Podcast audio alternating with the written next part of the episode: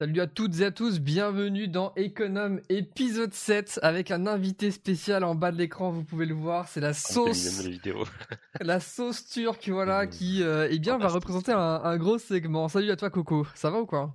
Yo, bah oui toi, et le chat, bah, bonjour à tous. Écoute à l'aise, hein, c'est vrai que bienvenue à vous, bienvenue au chat, merci Zephyzi pour les 25 subs offerts, voilà. Euh, va falloir que je mute les alertes tout de suite. voilà, merci, merci au patron, au chef Zephyzi.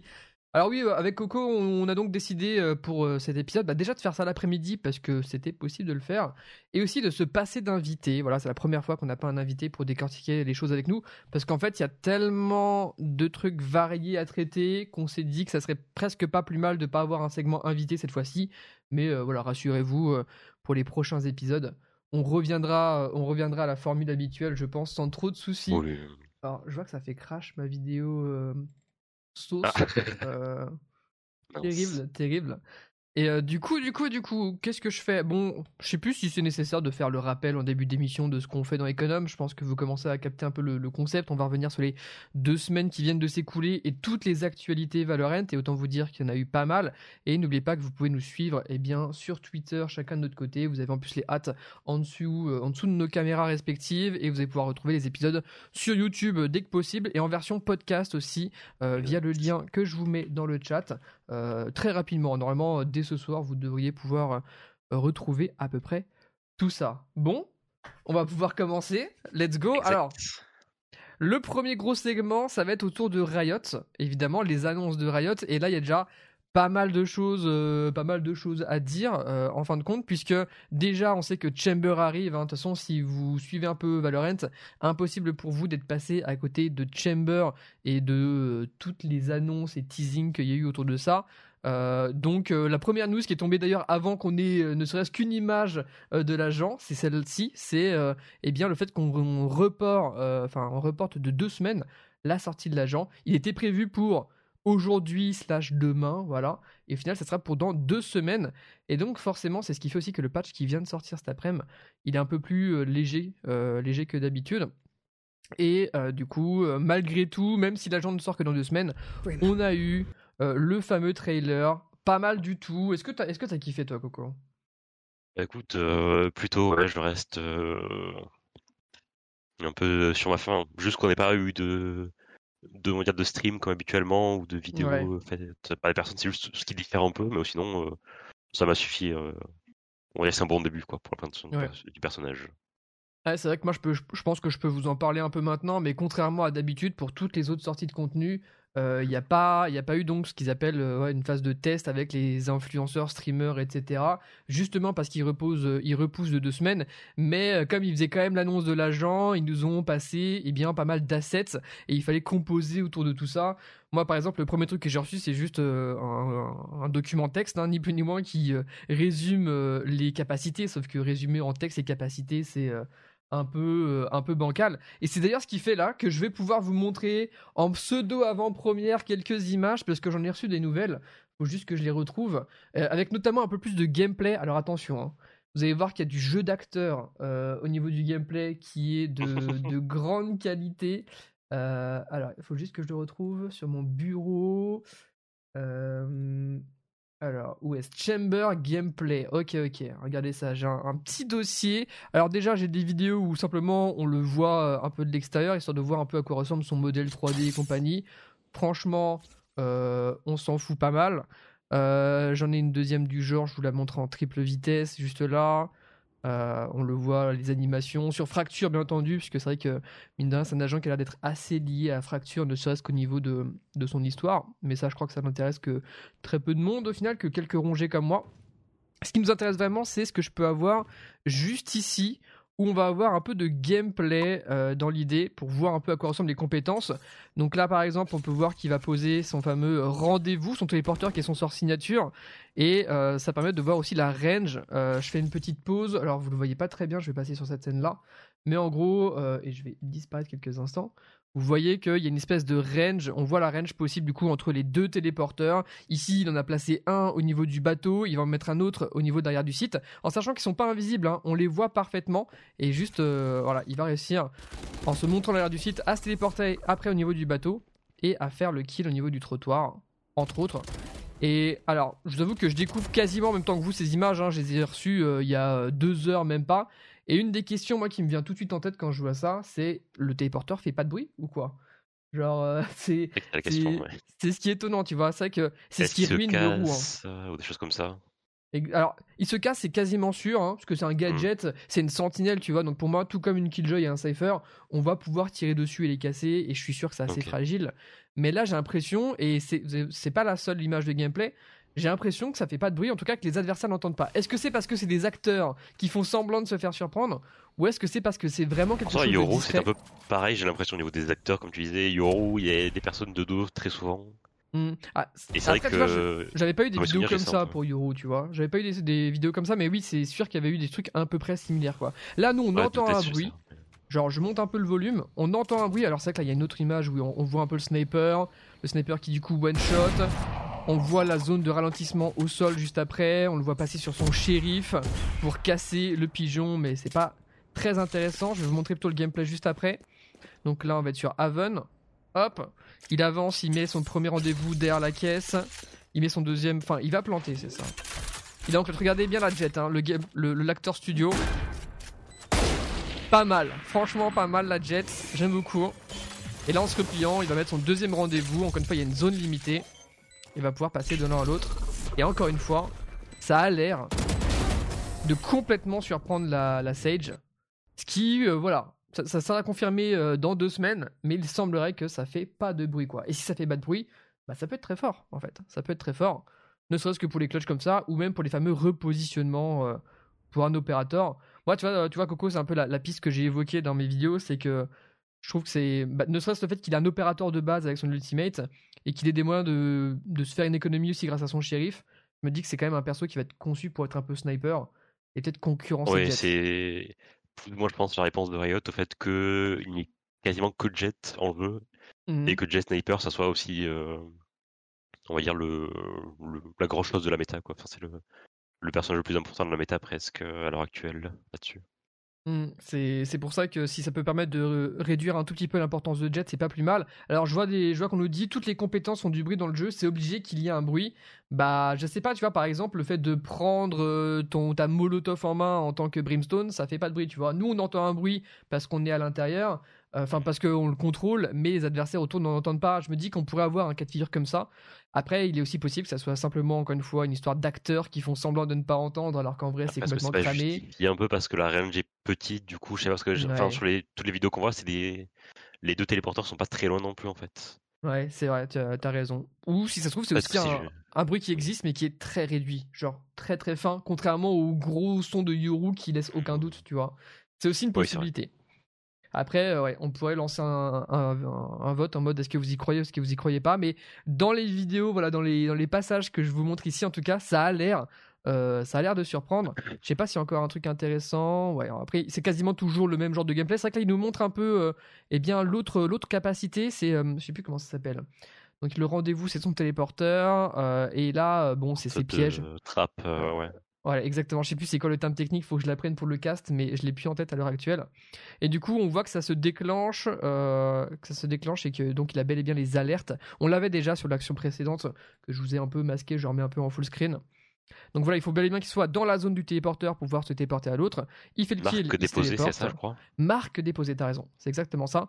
Et donc on voit que, euh, alors je vais mettre le son aussi pour que vous entendiez le son du trigger euh, du piège. Le premier, vous avez vu le petit son, voilà, petit son strident. Et après, il y a une, quoi, une, demi-seconde avant que ça tire un projectile qui va ralentir l'adversaire. Maintenant. Téléportation.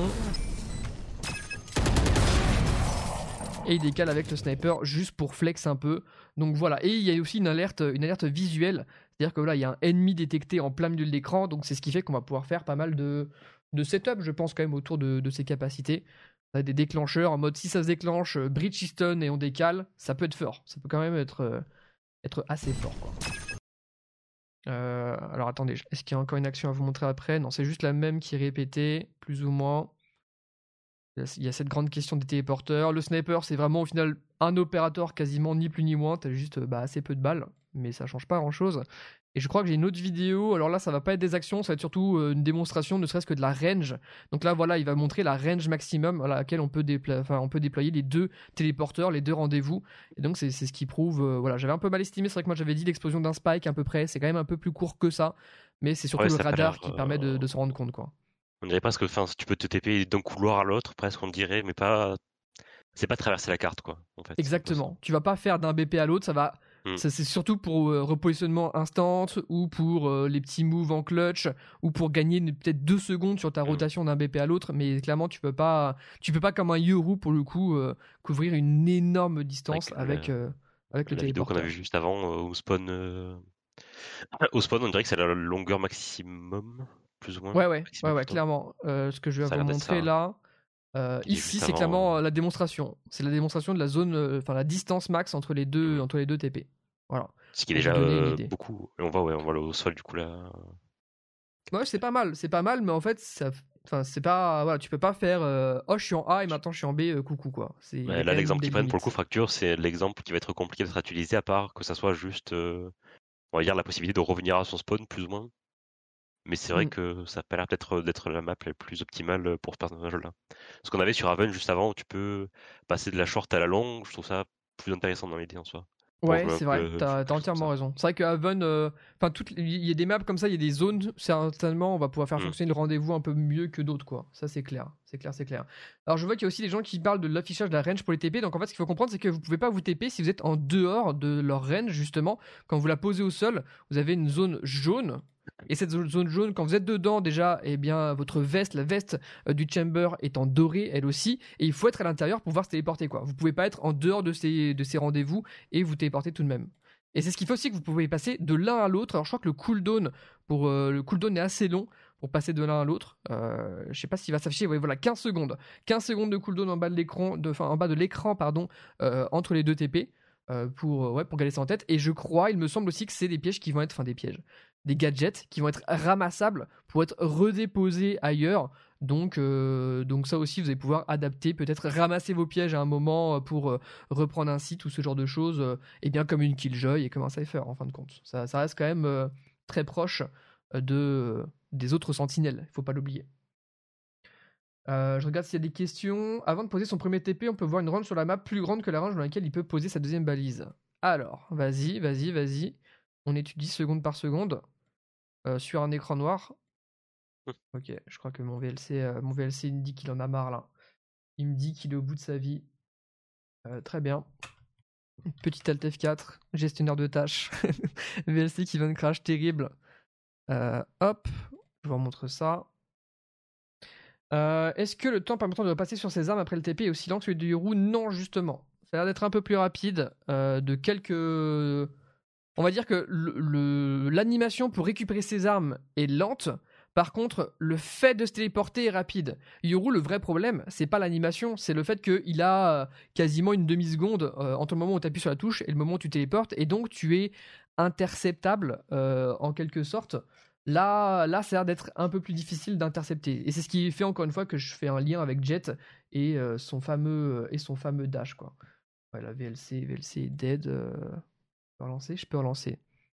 La zone. Alors la zone, c'est euh, non, euh, je pense que c'est juste la zone à laquelle il peut poser autour de lui. Encore une fois, ce qu'on voit en bleu, c'est la zone où il faut qu'il reste dedans pour pouvoir euh, activer son téléporteur. Et sur le radar, c'est la zone maximale entre les deux TP. Je pense que tout est clair, tout est limpide pour le coup.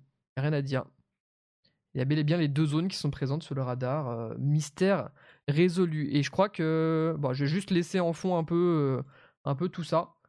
Euh, pour vous remontrer encore une fois, bah, ici où il va y avoir une téléportation et où le Brimstone a l'air de ne rien entendre, qui est quand même un peu chelou.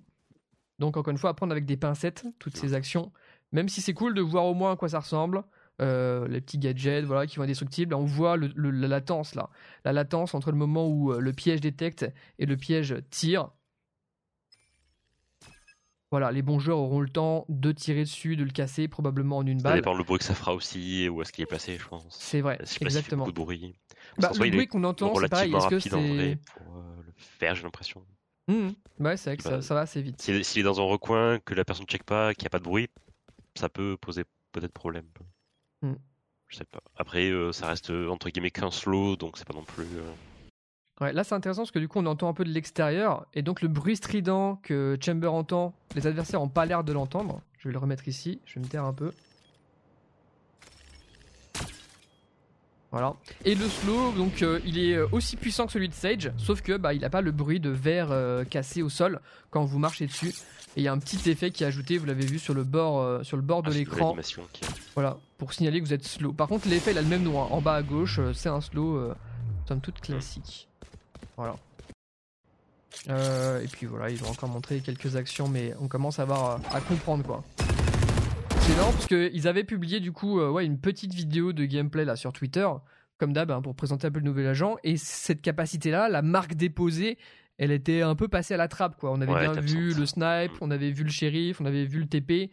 Mais, euh, mais ce truc-là, qui pourtant euh, représente pour moi son truc qui fait de lui une sentinelle, bah il était absent. Donc c'est cool d'avoir quand même cette petite vidéo-là pour se rendre compte de la chose.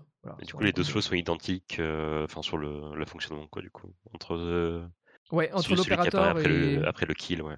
C'est exactement le même, ouais. La même range, le même range d'ailleurs qu'un de Sage, le même ralentissement. C'est juste qu'il dure un peu moins longtemps, ça va être une seconde ou deux euh, plus court, et eh bien, euh, eh bien qu'un slow de Sage, pour vous donner une idée. Et avec ce petit effet aussi sur le côté qui, euh, qui change lui aussi.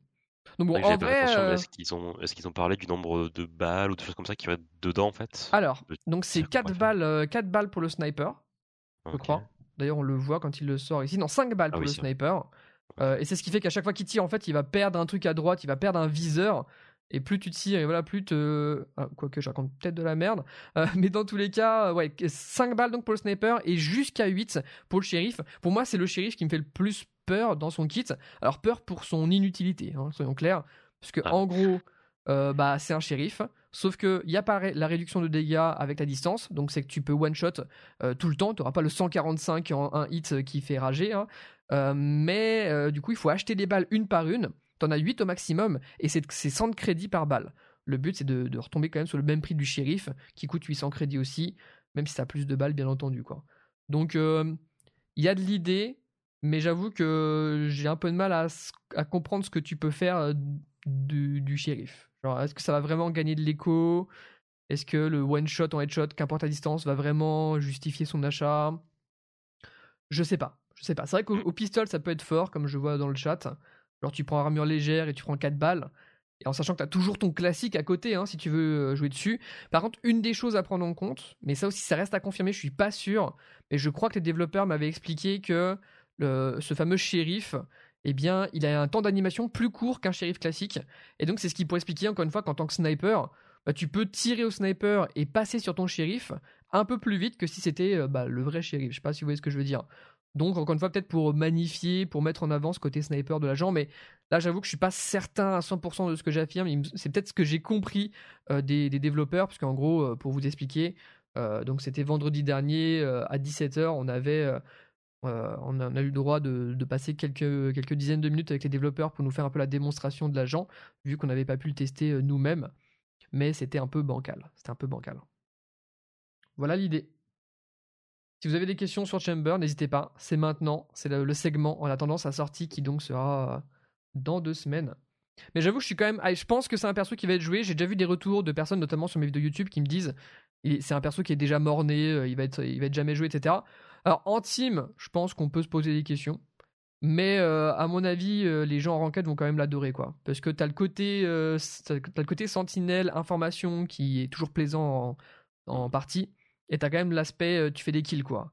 Des kills, t'as des armes, t'as un opérateur gratos. Moi, je pense que ça va quand même parler à certains, à certains joueurs, quoi. J'ai une vraie question du coup. Est-ce qu'il y a une raison pour laquelle il est placé en sentinelle du coup? Parce que enfin, j'ai le kit me fait pas vraiment passer en une sentinelle, je trouve. Mais après, je sais pas si. Mmh. Euh, bah, pour moi, c'est le contrôle d'information en fait. Et vu qu'il y a quand même deux pièges, deux pièges qui, vont, qui vont donner deux informations indirectes sur la map, qui vont euh, proposer deux slows qui seront suffisants pour anti-rush, tu vois, de base, sauf les jets et les, et les raids. Après, il y a un slow qui est quand même euh, avec l'ultimate, c'est aussi ça le. Ce qui fait qu'en soit, j'ai l'impression qu'il y a plus ou moins qu'un slow, c'est un peu le. Ce qui me fait me poser la question de pourquoi il est rangé en tant que sentinelle, mais après. Euh, pour moi, c'est parce qu'il y a un aspect préparation, tu vois. C'est vraiment, tu viens, tu vas, tu vas piéger ton site et jouer autour. Mais c'est clair que le fait d'avoir deux capacités létales, bah, ça, ça devient un peu inhabituel, quoi. Ça devient un peu inhabituel. C'est comme il y a des gens qui, qui, ont du mal avec le fait que Sage soit sentinelle, mais pour moi, c'est ça, parce que le mur, c'est une information indirecte, parce que tu sais quand il est cassé ou pas. Le slow, c'est de l'anti-rush, c'est le fait de tenir un choke point. Pour moi, on retombe sur nos pattes là-dessus, quoi. Là, mais après, c'est clair que c'est un hybride, hein, on va pas se mentir. Euh, même si j'essaie de vous vendre le truc, euh, c'est clairement un perso hybride. Entre, hein. entre l'ultimate avec un sniper et le, le fait d'avoir un, un, shérif en plus, euh, enfin, un shérif en plus. Un shérif différent, c'est quand même. C'est surtout pour ça que je me posais la question, quoi. Mmh. Moi, je sais pas, je pense que le fait d'avoir deux pièges là, je pense que ça rend le truc intéressant. C'est un peu comme s'il avait deux robots d'alarme, parce que bah, tu mets dans une zone et c'est l'info qui, qui en découle. Enfin, je sais pas, je trouve ça fort. Dans l'idée, je trouve ça fort. Ne serait-ce que pour l'info, mais aussi pour tout ce qui est bah, setup, quoi. Encore une fois, je disais tout à l'heure, mais un bridge qui met un stun sur l'information euh, du stun, enfin du piège, et quelqu'un qui décale dessus, euh, ça va être juste trop fort. Donc si tu peux faire euh, plein de petits pièges comme ça, plein de petits setups sur, sur ton side, il y a un potentiel. Je pense qu'il y a un potentiel.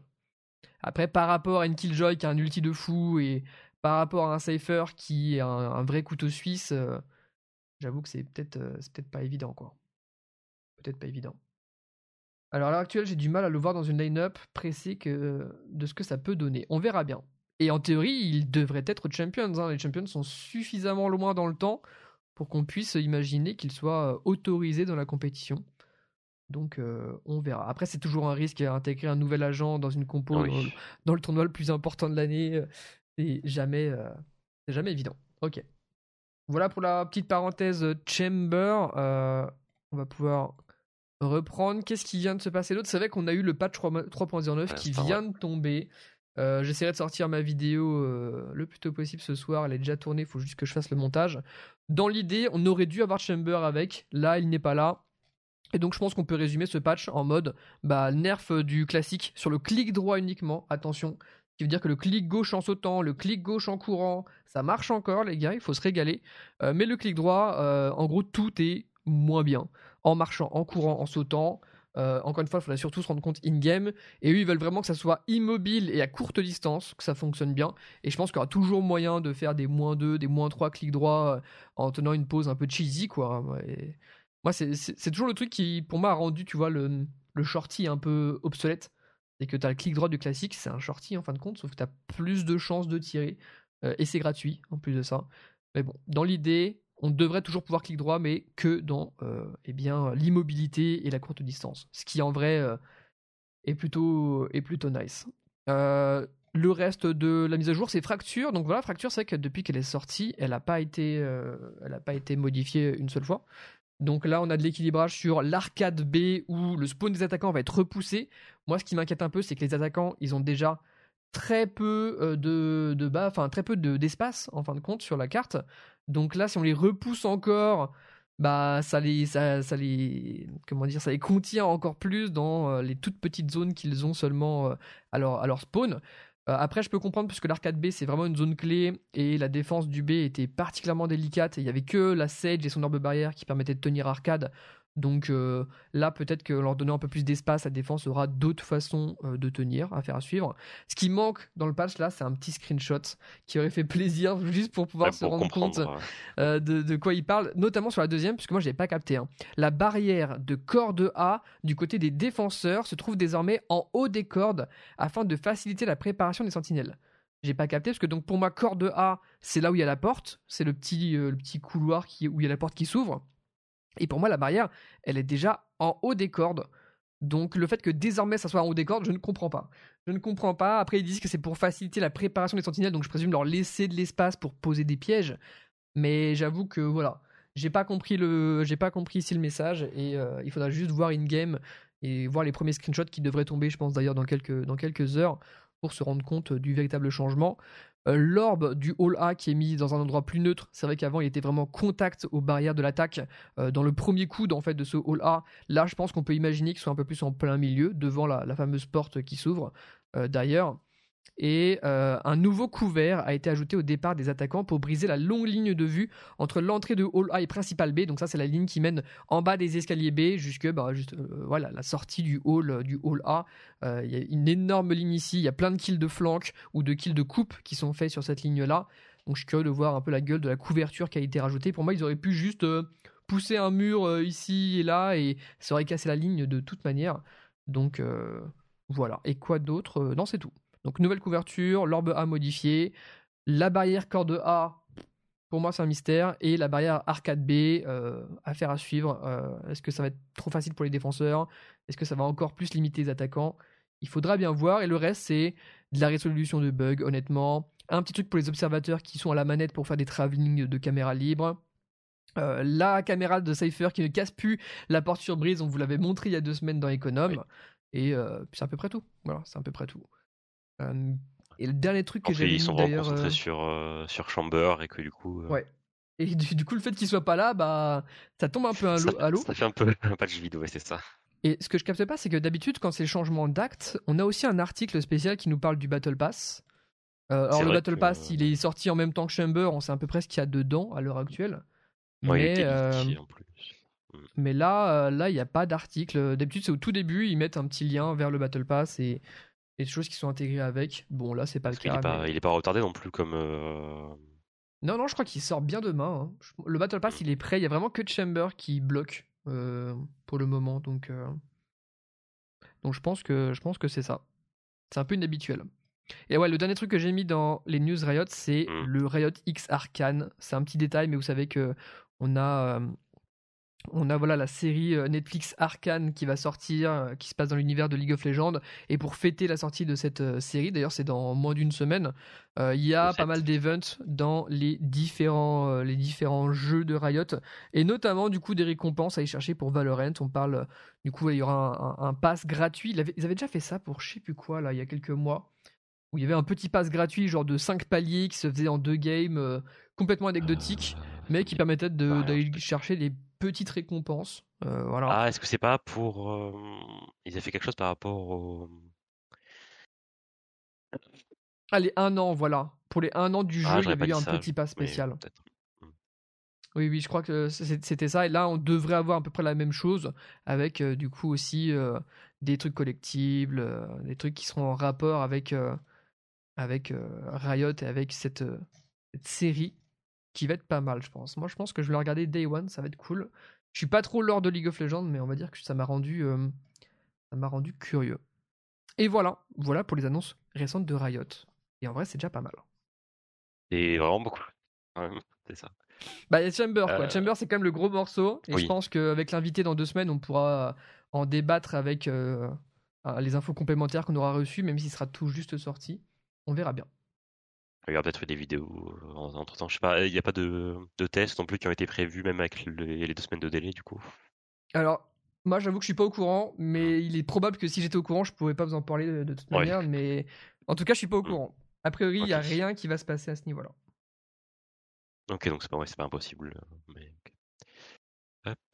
Euh, bah, du coup, on passe à la suite. Eh bien, allons-y. La fameuse sauce. L'invité, hein, l'invité du jour. Vas-y, je t'en prie. Hop. Euh, attends, je suis en train de regarder parce qu'il y a un tweet en plus qui est apparu.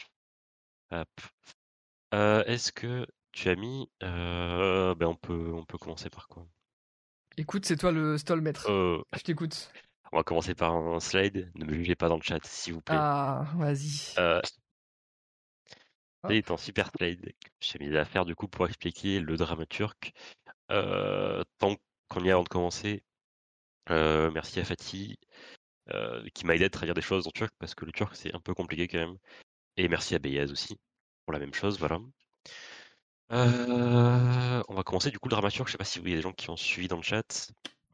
Turc, c'est vrai que j'ai écrit n'importe quoi. C'est vrai, j'ai fait une faute. My bad, my bad. Ah là là là là, ça commence bien. Euh, on va commencer par le disclaimer si tu veux avancer. parce que c'est un sujet relativement sensible. Je pense qu'on peut dire ça comme ça. Euh, L'enquête risque d'être très longue parce qu'on va voir ça après, mais euh, c'est, on va dire, principalement entre Twitch et l'État turc.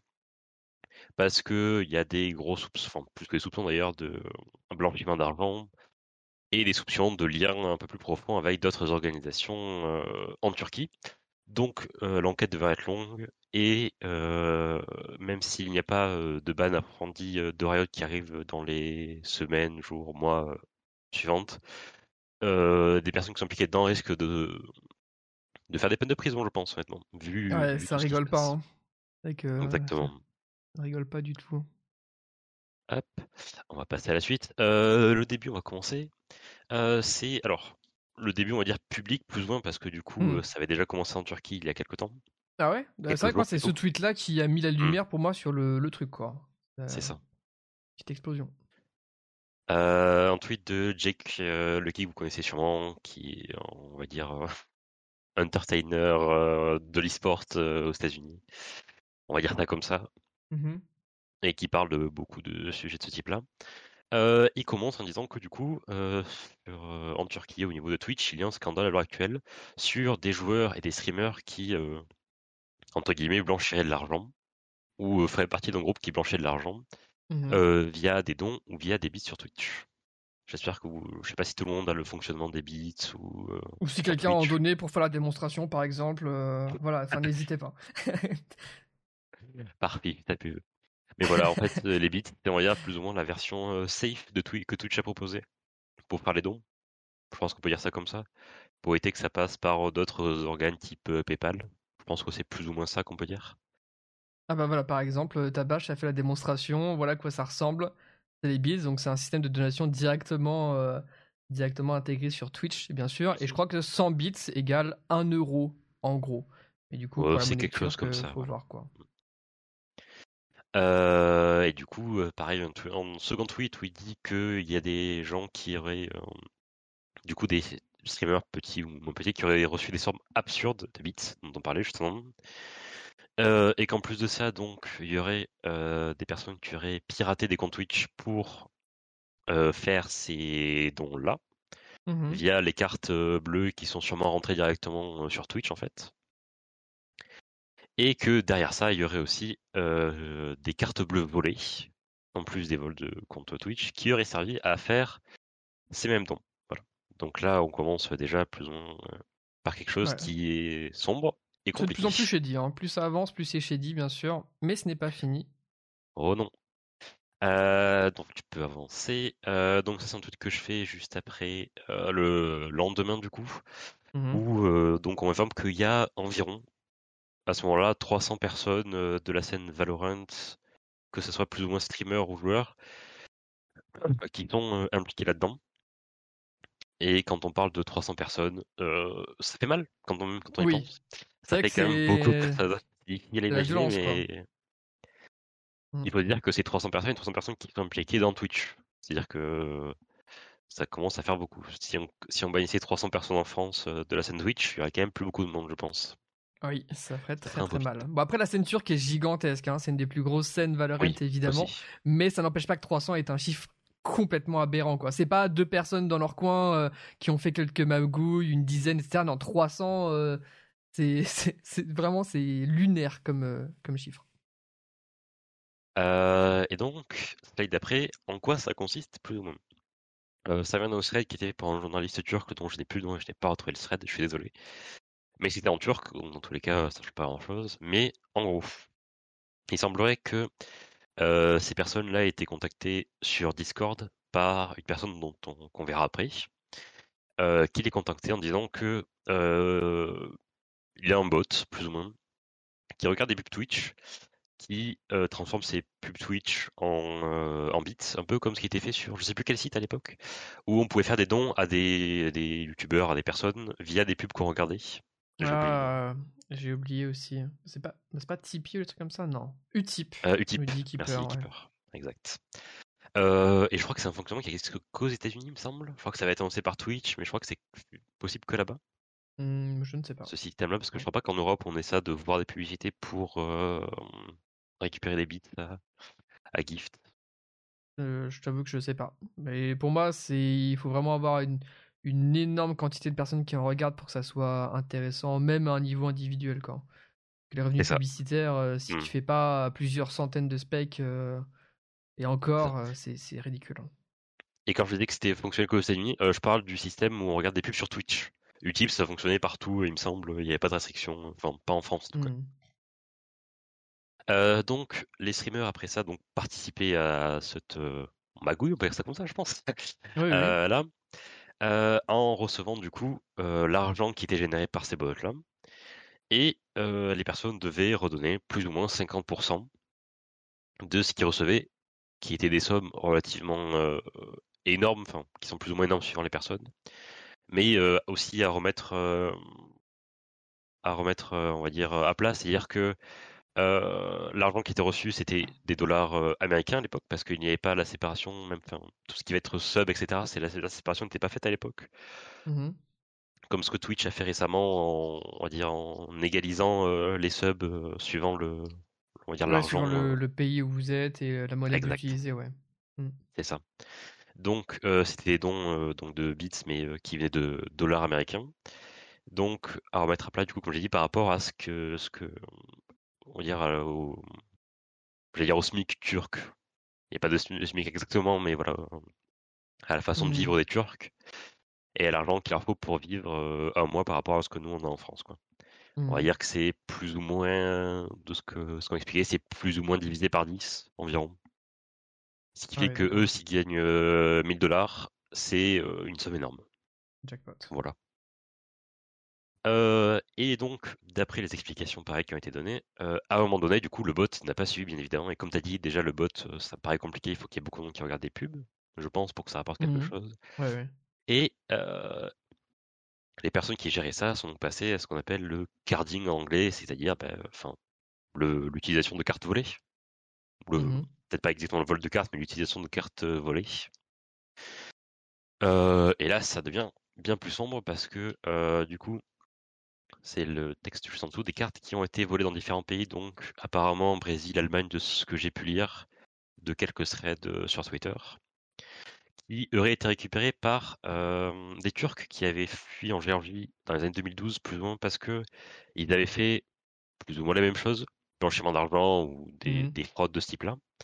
Donc, qui étaient déjà connus pour ça en Turquie, qui étaient partis et qui sont euh, apparemment impliqués dans des casinos à Chypre. Donc bon, je pense que euh, c'est un argent que l'État turc ne, reverra pas. je veux la série Netflix là, je veux la série Netflix. Arkane c'est bien, mais là c'est le, scénario est incroyable. Exactement.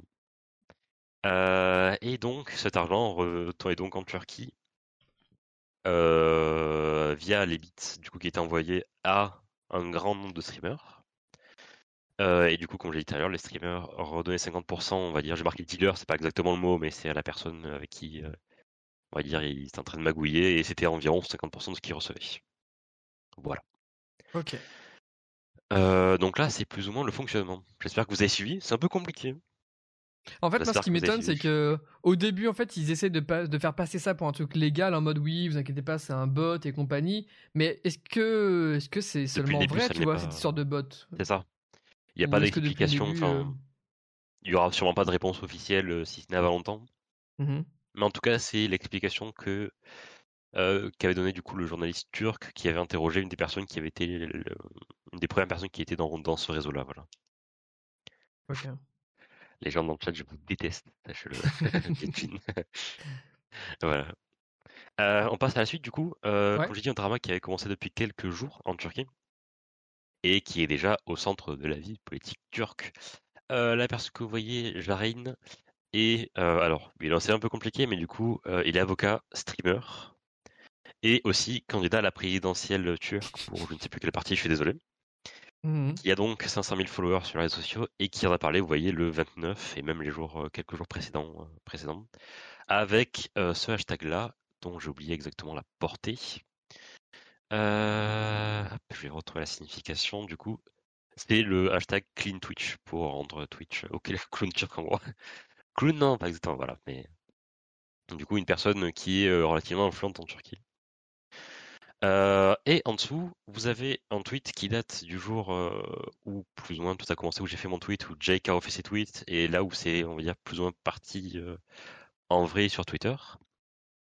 Un tweet de je n'en sais pas prendre son pseudo de son, son nom de, de peur de dire des bêtises, mais qui est vice-présidente du plus vieux parti politique en Turquie, de ce que j'ai compris, et qui explique dans son tweet et le texte, à droite, le texte à droite explique le tweet et ce qui est marqué dans la documentation officielle qui est en dessous.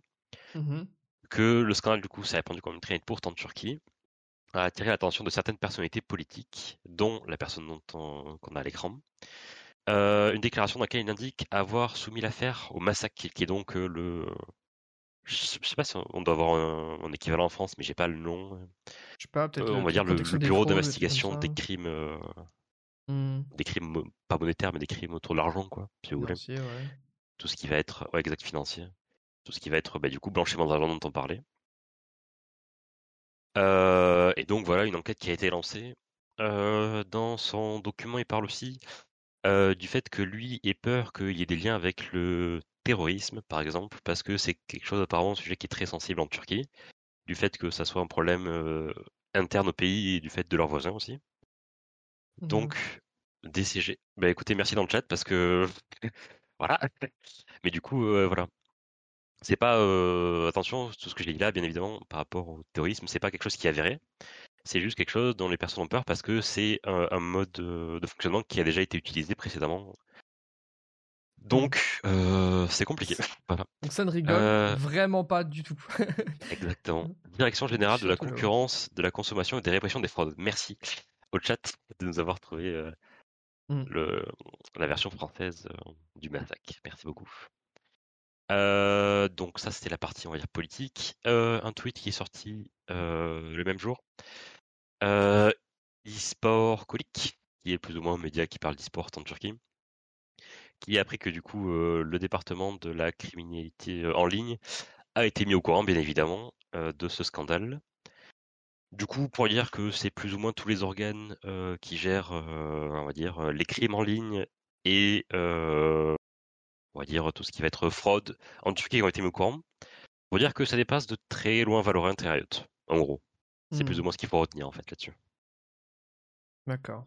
Oui, c'est ce qui fait aussi que Riot prend son temps, parce que c'est vrai que, en tout cas, dans les premiers messages qui ont, euh, en tout cas, qui ont mis en lumière un peu ça pour moi, euh, on évoquait des bannes de Riot et de Riot Turquie pour certains joueurs et streamers. Là, on se rend compte que ça va plus loin et que du coup, Riot est peut-être aussi en attente de voir ce qui se passe euh, au niveau supérieur, en quelque sorte, avant, avant d'agir.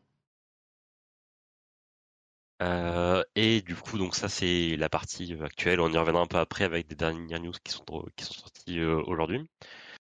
et du coup, comme on disait, il y a certains joueurs de Valorant qui sont rentrés là-dedans. Et comme il y a marqué dans le il y a marqué dans le disclaimer, on ne donnera pas de nom dont les personnes ne sont pas ne sont pas expliquées ou n'ont pas mmh. ne sont ne sont pas dénoncées publiquement. Juste pour éviter tout problème, et parce que ben, parce que les personnes, comme j'avais marqué dans le disclaimer, tant que les personnes ne l'ont pas dit d'eux-mêmes ou ne sont pas déclarées coupables, elles, sont, ben, elles ne sont pas coupables justement. Puis on peut partir du principe que là, il y a des autorités euh, plutôt compétentes qui sont sur le coup et on va attendre de voir euh, ce, qui... ce qui va se passer. quoi. C'est vrai que quand il y a 300 personnes impliquées, les gens ont envie de mitrailler euh, à l'arrache et premier qui vient, il prend sa balle. Mais on, va, voilà, on va y aller tranquillement, on va attendre de, tirer les conclusions de tout ça avant, avant de s'en prendre à, telle ou, telle personnalité. quoi. Exactement. Tu as, la slide d'après où il y a eu hier du coup BBL qui a annoncé le départ de trois joueurs de son équipe principale, plus deux joueurs de son équipe euh, académie. Donc Lego, Kiro et Logicman. Mhm. Euh, si on reprend ça, je crois que Lego notamment et Kiro, je crois aussi, avaient participé au final EMEA, il me semble. Des choses comme... Non, peut-être pas au final EMEA, mais ils avaient fait des tournois en Europe, j'ai un doute. Oui, oui, les BBL, on les a déjà vus à plusieurs occasions. On les avait déjà vus, donc pour dire que ça touche le T1 de Valorant et pas juste les personnes. Euh, parce qu'on pourrait dire que c'est des personnes qui sont entre guillemets mieux financièrement, je pense qu'on pourrait, on pourrait imaginer ça. C'est un vieux logo de BBL, c'est pas gens qui se posent, c'est leur logo précédent. mais voilà, c'est des personnes. Il y a beaucoup de joueurs T1 comme, euh, je, comme ça sera écrit après qui sont dedans. On ne dira pas plus de noms que ceux qui sont mis publiquement, je répète. Mais voilà, c'est des personnes qui sont donc exclues de leur équipe et pour certains d'entre eux qui ont dit publiquement qu'ils avaient fait ça. Voilà. Mmh euh, on continue, et là, c'est euh, un personnage que vous connaissez beaucoup plus si vous ne connaissiez pas les joueurs de BL, c'est Sined, qui, lors d'un stream hier, du coup, a fait la déclaration suivante que j'ai repris donc de Upcomer dans un, dans un article qu'ils ont sorti hier soir. Pour être honnête, je n'ai pas vraiment de déclaration à faire sur le sujet parce que je n'ai pas envoyé une seule fois un message au Dude, c'est-à-dire la personne du coup qui gérait plus ou moins ça en Turquie. On en verra, on verra son pseudo juste après en dessous. Quand on parlera du frère de Sined, parce que c'est une affaire de famille là aussi. Euh, il explique du coup qu'il n'a pas envoyé une seule fois de message avec et que c'est plus ou moins son frère qui s'est occupé de ça. Euh, il explique du coup ne, pas être au courant que du coup c'était du vol de carte bleue derrière. Euh, qu'est-ce qu'il explique aussi du coup? Avoir reçu, il explique du coup bien, il confirme avoir reçu ses bits Twitch et les avoir acceptés. Donc il ne les a pas renvoyés, il n'a rien dénoncé à Twitch, il ne s'en est pas plaint, enfin voilà, il n'y a rien qui s'est passé. Mmh et du coup, il se dit triste de cette affaire, malheureusement. Voilà. Donc en tout cas, pour l'instant. Mmh vas-y, vas-y, t'inquiète. Ok, bah, il y a eu un petit contre-drama autour de tout ça parce que voilà, le, le titre d'Upcomer il est assez dur. Euh, on a l'impression que ça y est, qu'on va le mettre derrière les barreaux, Sined. Et Sined, bah, il, justement, il a assez mal apprécié, on va dire, euh, le titre de l'article, même si par contre, il ne renie rien du fond, c'est-à-dire de ce qui est de ce qui est dedans. Et c'est clair que du coup, c'est un peu spécial, quoi, parce que ok, il a pas traité directement avec le type qui euh, avait l'air de tirer les ficelles entre guillemets. Il est passé par l'intermédiaire mmh. de son frère, mais quelque part, il s'est quand même, enfin, il quand même arrivé un moment où il y a des dons qui tombaient tout seuls en bits sur sa chaîne et il, a accepté de reverser 50% à un type qu'il ne connaissait pas quoi. Donc euh, quelque part il est impliqué, je comprends sa ligne de défense en mode bah moi je savais pas, euh, j'ai suivi un peu le bail euh, du frérot quoi, mais ça n'empêche pas que il, y aurait pu avoir une petite méfiance peut-être à un moment ou à un autre et c'est ce qui fait que bah il est quand même impliqué dans l'histoire en fin de compte. Exact. Euh...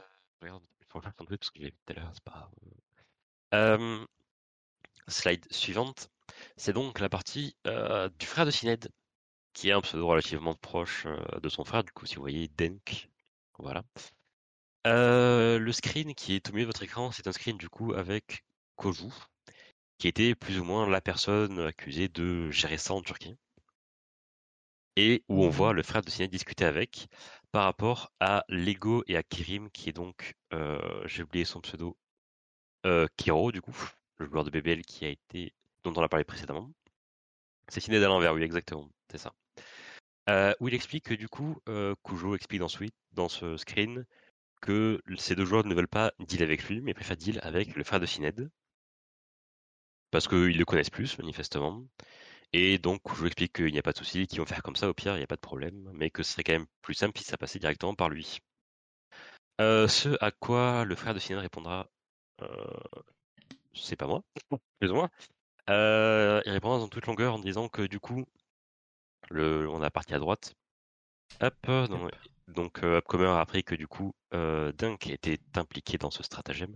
non, tu l'avais juste avant. Ok, ok, my bad. C'était le truc au centre. C'était à droite. Voilà. Euh, euh, il a déclaré donc euh, que Sined et lui ont été à contact, mais qu'ils n'ont pas pris part à ce projet. Chose que Sined du coup bah, leur a confirmé. Enfin, alors que mmh du coup le lendemain, le lendemain dira que finalement il était bien dedans. Un premier mensonge, on va dire. et que du coup voilà et que s'il y a eu des transactions du coup un bit celle dont Sined est accusé, euh, les transactions se sont faites sans son accord. Pourquoi pas, on pourrait dire c'est pas impossible que les personnes à l'origine de ça envoient des dons en soi streamer pour euh, les appâter plus ou moins, en disant regardez ce que vous pouvez gagner si vous continuez à travailler avec nous. Ce n'est pas impossible. Mais Sined a confirmé du coup, comme on l'a vu sur cette précédente, euh, bien d'avoir accepté et reçu cet argent. Euh, le tweet de gauche est une autre conversation euh, de Dunk qui discute avec une personne. Euh, c'est une conversation où on voit que Dunk a. Alors, Dunk et la personne répondent et posent des questions. Enfin, les, deux personnes répondent à des questions qui ne sont pas posées et les personnes répondent à des questions. Enfin, voilà, et inversement en fait. Je me suis perdu. Euh, que, tu m'as perdu aussi. Sined, enfin, le frère de Sined et une personne du coup discutent. Mmh et on voit qu'il y a des messages qui ont été supprimés. Et ça se voit comment C'est-à-dire que il y a des réponses à des questions qui n'ont pas été posées. Ah. Et des questions qui restent sans réponse après. Je vois, il y a des trucs qui sortent de nulle part et il, il manque le lien entre les deux. Ok. C'est ça, exact. Il fait que, bon, du coup, le frère de Sined va vous dire que lui n'a pas fait grand-chose. il y a des choses qui commencent à prouver le contraire. Mais toujours rappeler que ça reste des tweets et que la personne n'a pas été arrêtée, que voilà, ça reste pas du conditionnel, mais en tout cas, ça reste des, choses qui apparaissent sur Twitter et ce n'est pas la justice turque qui a fait, qui a dit ça quoi pour l'instant, voilà. Ok. on continue avec la seule réponse de Riot au moment où on se parle. J'ai marqué la date, le 2-11-2021.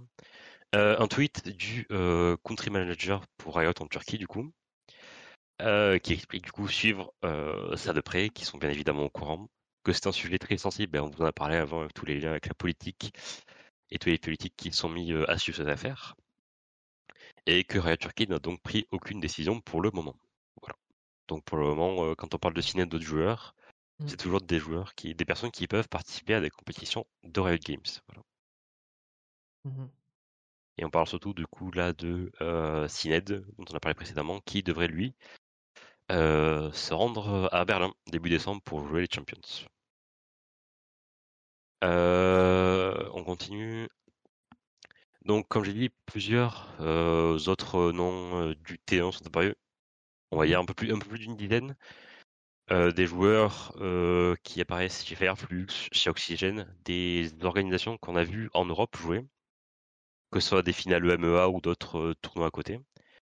Ce qui donc bah, continue à prouver l'importance euh, de ce drama et qui, de ce drama, voilà. Mmh. Euh, ça va durer des mois cette affaire. Rendez-vous en trois ans pour connaître le fin mot? Je pense. On est là-dessus. Riot prendra, j'imagine, des décisions avant trois ans parce que, enfin, ça sera quand même. Je pense que Riot prendra des décisions peut-être avant, mais je pense que Sined est relativement tranquille jusqu'au comment s'appelle jusqu'au champion. Je pense que Riot ait le temps en un mois de prendre ses décisions vu tout ce qui se passe. Voilà. Ok, et par contre, c'est qui il a mis Dark Web Aber là? Parce que ça fait beaucoup ce qu'il nous dit là. Exactement, un tweet du coup qui est sorti hier aussi, où la personne explique qu'il y a plus ou moins. Alors, la traduction est un peu complexe, je vais demander à Fatih une confirmation, mais c'est plus ou moins 2400 ressortissants streamers turcs la mmh traduction est, complexe du coup. Je sais pas si c'est exactement 2400 streamers ou 2400 streamers et des, plus des comptes, on va dire, qui ont juste donné des bits en fait dedans. Je pense qu'il y a aussi des dons dedans. Euh, presque aussi ventes en fait exactement. Euh, il y a 9 883 000 dollars qui seraient passés par ce système-là. Voilà, sur Twitch. Ils sont quand même dit euh, qu'ils pourraient faire passer une telle somme via Twitch, alors que Twitch euh, bah, bah, peut avoir un œil sur tout, quoi. Genre, euh, c'est ouais, un peu de naïveté quand même, je pense, de leur part. Et, c'est bien évidemment, quoi. Une telle somme. Vas-y, vas-y. Non, mais et bien évidemment, toutes ces sommes et tous ces la plupart des leaks viennent du leak Twitch qui avait eu il y a quelques temps où les personnes du coup sont venues enquêter sur les dons qu'ont reçus leurs streamers préférés. Et donc, ben, tout est plus ou moins public, même si manifestement c'est pas fait exprès.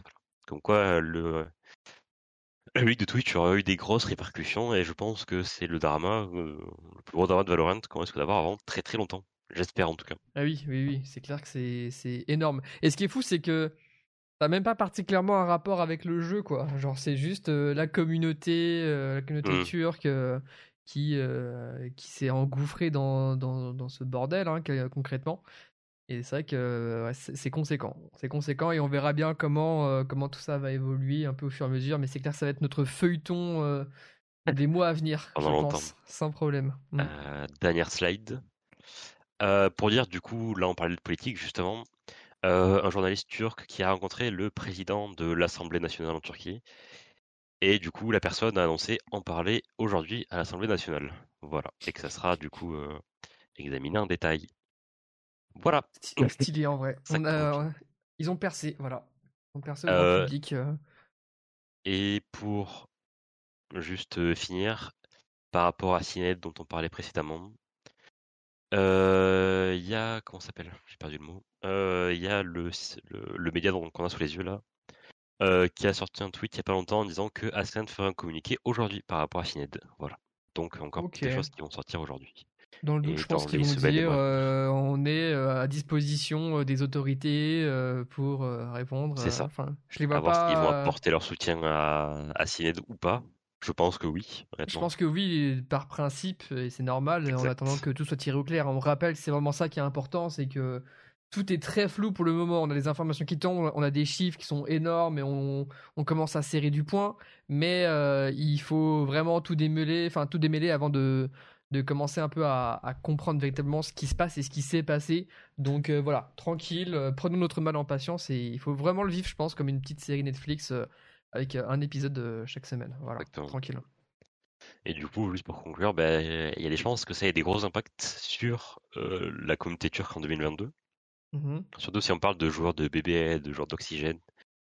Fairflux, c'était le top de la Turquie, donc en plus d'avoir de nouvelles têtes, on risque d'avoir des, des, des joueurs manquants l'année prochaine. Ça va être, euh, c'est vraiment triste pour le jeu, on va dire, pour euh, ce début d'année. C'est vrai que si jamais ban il y a, euh, ça va faire un turnover quoi sur la scène. Forcément, il y aura des places à prendre, des places de, personnes qui étaient, qui étaient là qui seront laissées vacantes. Donc ça peut, ça peut être important, en effet.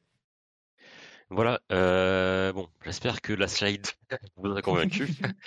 non, c'était bien. Euh, je vous cache pas que je me suis un peu pris la tête. J'ai fait ça un peu à l'arrache à midi. J'ai envoyé un message à Whipper, j'ai dit, je fais une slide. Il a fait. non, franchement, ça va, c'est cool. Ça permet de synthétiser tout, parce que c'est vrai qu'il y a eu tellement de tweets, de contre-tweets, euh, d'articles et machin que là, ça permet d'avoir un petit euh, résumé un peu, un peu limpide, quoi. Et donc, ouais, bah, c'est clair que. Euh, la, la, pub de VR, je mets dans le chat si vous voulez suivre. Bien sûr. On mettra à jour plus ou moins l'article, suivant ce qui se passe, et vous avez un autre résumé euh, de la situation en dessous. Voilà. Donc ça parle du coup du hashtag qui avait été lancé, des tweets dont on a parlé, des personnes qui sont out de chez BBL, du tweet de Cined, du fait que le, département de la, criminalité en ligne a été contactée, etc. Voilà, du tweet de la personne qui travaille pour Riot, etc. Enfin, voilà, il y a beaucoup de choses. Si ça vous intéresse, voilà, vous pourrez lire. Mmh. Malheureusement, notre euh. invité a refusé de répondre à nos questions. Euh, voilà, il était là, il a écouté le dossier, mais il est très timide. La sauce en bas de l'écran continuera de tourner encore un petit moment, histoire de, de réduire un peu pour, voilà, pour savourer tout ça. Exactement, voilà, j'espère que ça vous a plu. Euh, voilà, si jamais vous avez des questions, bref, vous pouvez poser des questions dans le chat. Ou même sur Twitter, il n'y a pas de problème, on, on gardera ça. Mmh. Mais voilà, comme a dit Whipper juste avant, on risque d'en reparler pendant un long moment. Mmh. Voilà. Et gardez bien en tête que du euh. coup, vu qu'on n'est que deux aujourd'hui, en effet, les questions, la lecture avec le chat est beaucoup plus simple aussi, donc euh, n'hésitez pas pour qu'on puisse échanger autour de, de, ces différentes news. Putain, ça commence tellement bien cet économe là. Chamber, le, drama juste après, euh, je suis, je suis refait, je suis refait. Merci beaucoup le chat, ça fait plaisir. Mm. Euh, on va passer une partie qui est attendue aussi parce que je sais que je pense qu'il y a des gens qui sont dans le chat. Ouais. Et qui attendent peut-être une certaine annonce vu que ça a été tease. Oh. Euh, hier. je ne sais pas si les personnes impliquées sont toujours là dans le chat parce que j'ai vu qu'elles parlaient tout à l'heure. Mais bon, on leur demandera bien évidemment de pas répondre, hein, on le laisse euh, dans leur coin, ils pourront juste regarder ça. On en parle juste après avoir commencé la partie française. Vas-y, vas-y. Euh, pour commencer, Eric, Rix qui a confirmé l'arrivée de Memset qu'on avait vu jouer durant la qualif Red Bull, je crois, c'est ça? Euh, Ouais. C'est ça. ça. Euh, qui Memset qui était du coup le coéquipier euh, qui jouait dans la DD Blitzen au sein de Yendez, putain de temps, sur la scène francophone. Je sais pas si tu veux en parler, euh, Whip. Non, bah pas particulièrement. C'est vrai que moi, même ça, c'était un de ces joueurs qui avait un peu tapé dans l'œil chez, chez Yendez. Yendez qui avait fait pas mal de, de, perfs tout à fait décentes euh, en qualif euh, VCT. Et donc voilà, il, il passe à, la vitesse supérieure en international, comme beaucoup de, de joueurs francophones d'ailleurs. Et en vrai, bah, c'est juste trop cool, quoi. C'est juste trop cool pour lui. Et ça fait un représentant en plus pour nous dans une bonne équipe en plus, puisque Rix, c'est quand même plutôt solide, quoi. C'est ça. Les personnes dans le chat qui. Il faut aussi dire qu'il n'y a pas non plus un milliard de places en fait en Europe. Et que. Enfin, il n'y a pas beaucoup de places et il y a encore moins dans des orgues ou dans des projets où il y a de l'argent. Mmh Donc euh, peut-être que Rix ne satisfait pas tout le monde dans le chat, mais il faut aussi se dire que peut-être qu'il n'avait pas beaucoup d'autres opportunités Et puis surtout, il va pouvoir vivre de sa passion, ce qui est déjà un bon début quand même. Clairement. Avant de devenir le meilleur joueur du monde, c'est un bon début. Une étape à la fois. Exact. C'est ça. on continue. Gats, qui du coup a quitté Team BDS et qui ne re-signe pas avec. Ouais. Ce contrat se terminait du coup après trois mois de bons et service et malheureusement trois matchs avec Team BDS. Ah, euh... Terrible. Hein. Dit comme ça là, c'est terrible quand même. Ouais, c'est... Je, ne vais pas le dire méchamment, mais c'est horrible. Je mmh. m'excuse auprès des personnes de BDS, il y en a dans le chat. Euh, mais voilà. Et c'est vrai que j'ai oublié de mettre le leak que j'avais sorti du coup il y a quelques temps. Euh, je n'ai pas mis.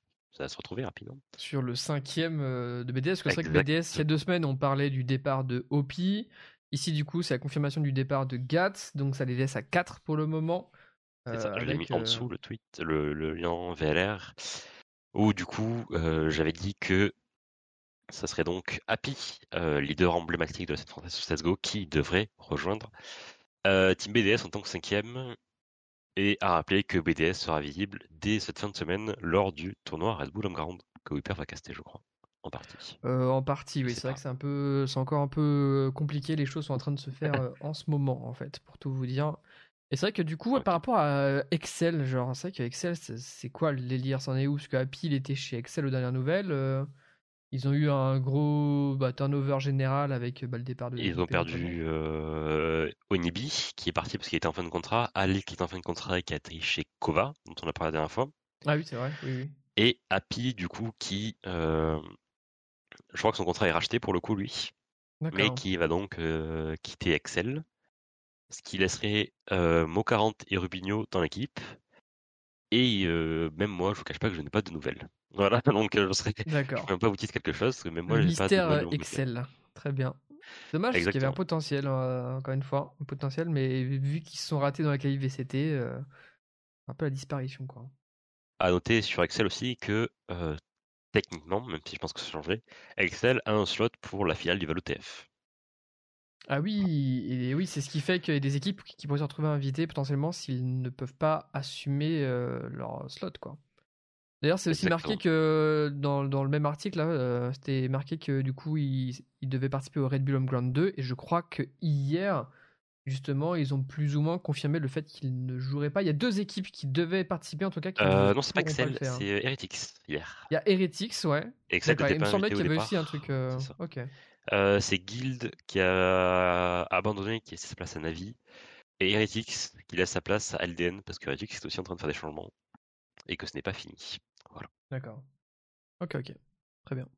Donc ouais, pour revenir au euh, sujet de base, euh, bah, Gat c'est un peu décevant parce qu'il a été un peu arraché à son équipe ici pour aller chez BDS avec ce projet de six-man roster qui est bah, qui est légitime. Hein. On le dit, on le répète quasiment à chaque épisode d'Econom, mais le six-man roster, on est à peu près tous convaincus ici que sur Valorant, ça a tout à fait sa place. Et là, bah, malheureusement, euh, il est venu, donc il est parti de son équipe, il est venu. Trois matchs officiels qui ne sont pas très bien passés. Et, euh, ciao, euh, on passe à autre chose. quoi. C'est vrai que c'est un peu. On, voit, quand, on voit que voilà, l'échec en VCT fait beaucoup de mal aux équipes. Et c'est ce qui provoque ici des, des changements on peut pas dire logique en fait, on peut pas dire logique parce qu'en fait on en a tellement peu vu et on sait tellement peu aussi ce qui se passe au sein de BDS hein, évidemment euh, que, euh, que au final euh, bah, de l'extérieur ça semble être juste du gâchis quoi, du gâchis de temps, peut-être d'argent aussi pour les différentes parties impliquées quoi. C'est dommage. on va faire le truc que les gens attendaient du coup sur Twitter hier. Vitality, hop, le, je te le mets sur le doc. Du coup, euh, je vois qu'il y avait Days le chat. Euh, voilà, je pense qu'il ne devra pas communiquer là-dessus. Euh, c'est donc pas c'est donc pas ZX 45 joueurs, mais ça devrait donc être Cadavra et Shadow. je crois que beaucoup de monde avait plus ou moins compris les deux personnes parce que ça fait longtemps quand même qu'ils sont en trial et longtemps que ça doit être attendu. le chat est insupportable. Bravo, c'est Kada qui vient de troll. Euh, mais du coup, voilà, Team Vitality qui devrait donc signer ces deux joueurs. Voilà. J'espère que par exemple, je suis pas au courant. Merci Kada. Voilà. Kada me soutient bien évidemment et acquiesce tout ce que je dis. Voilà.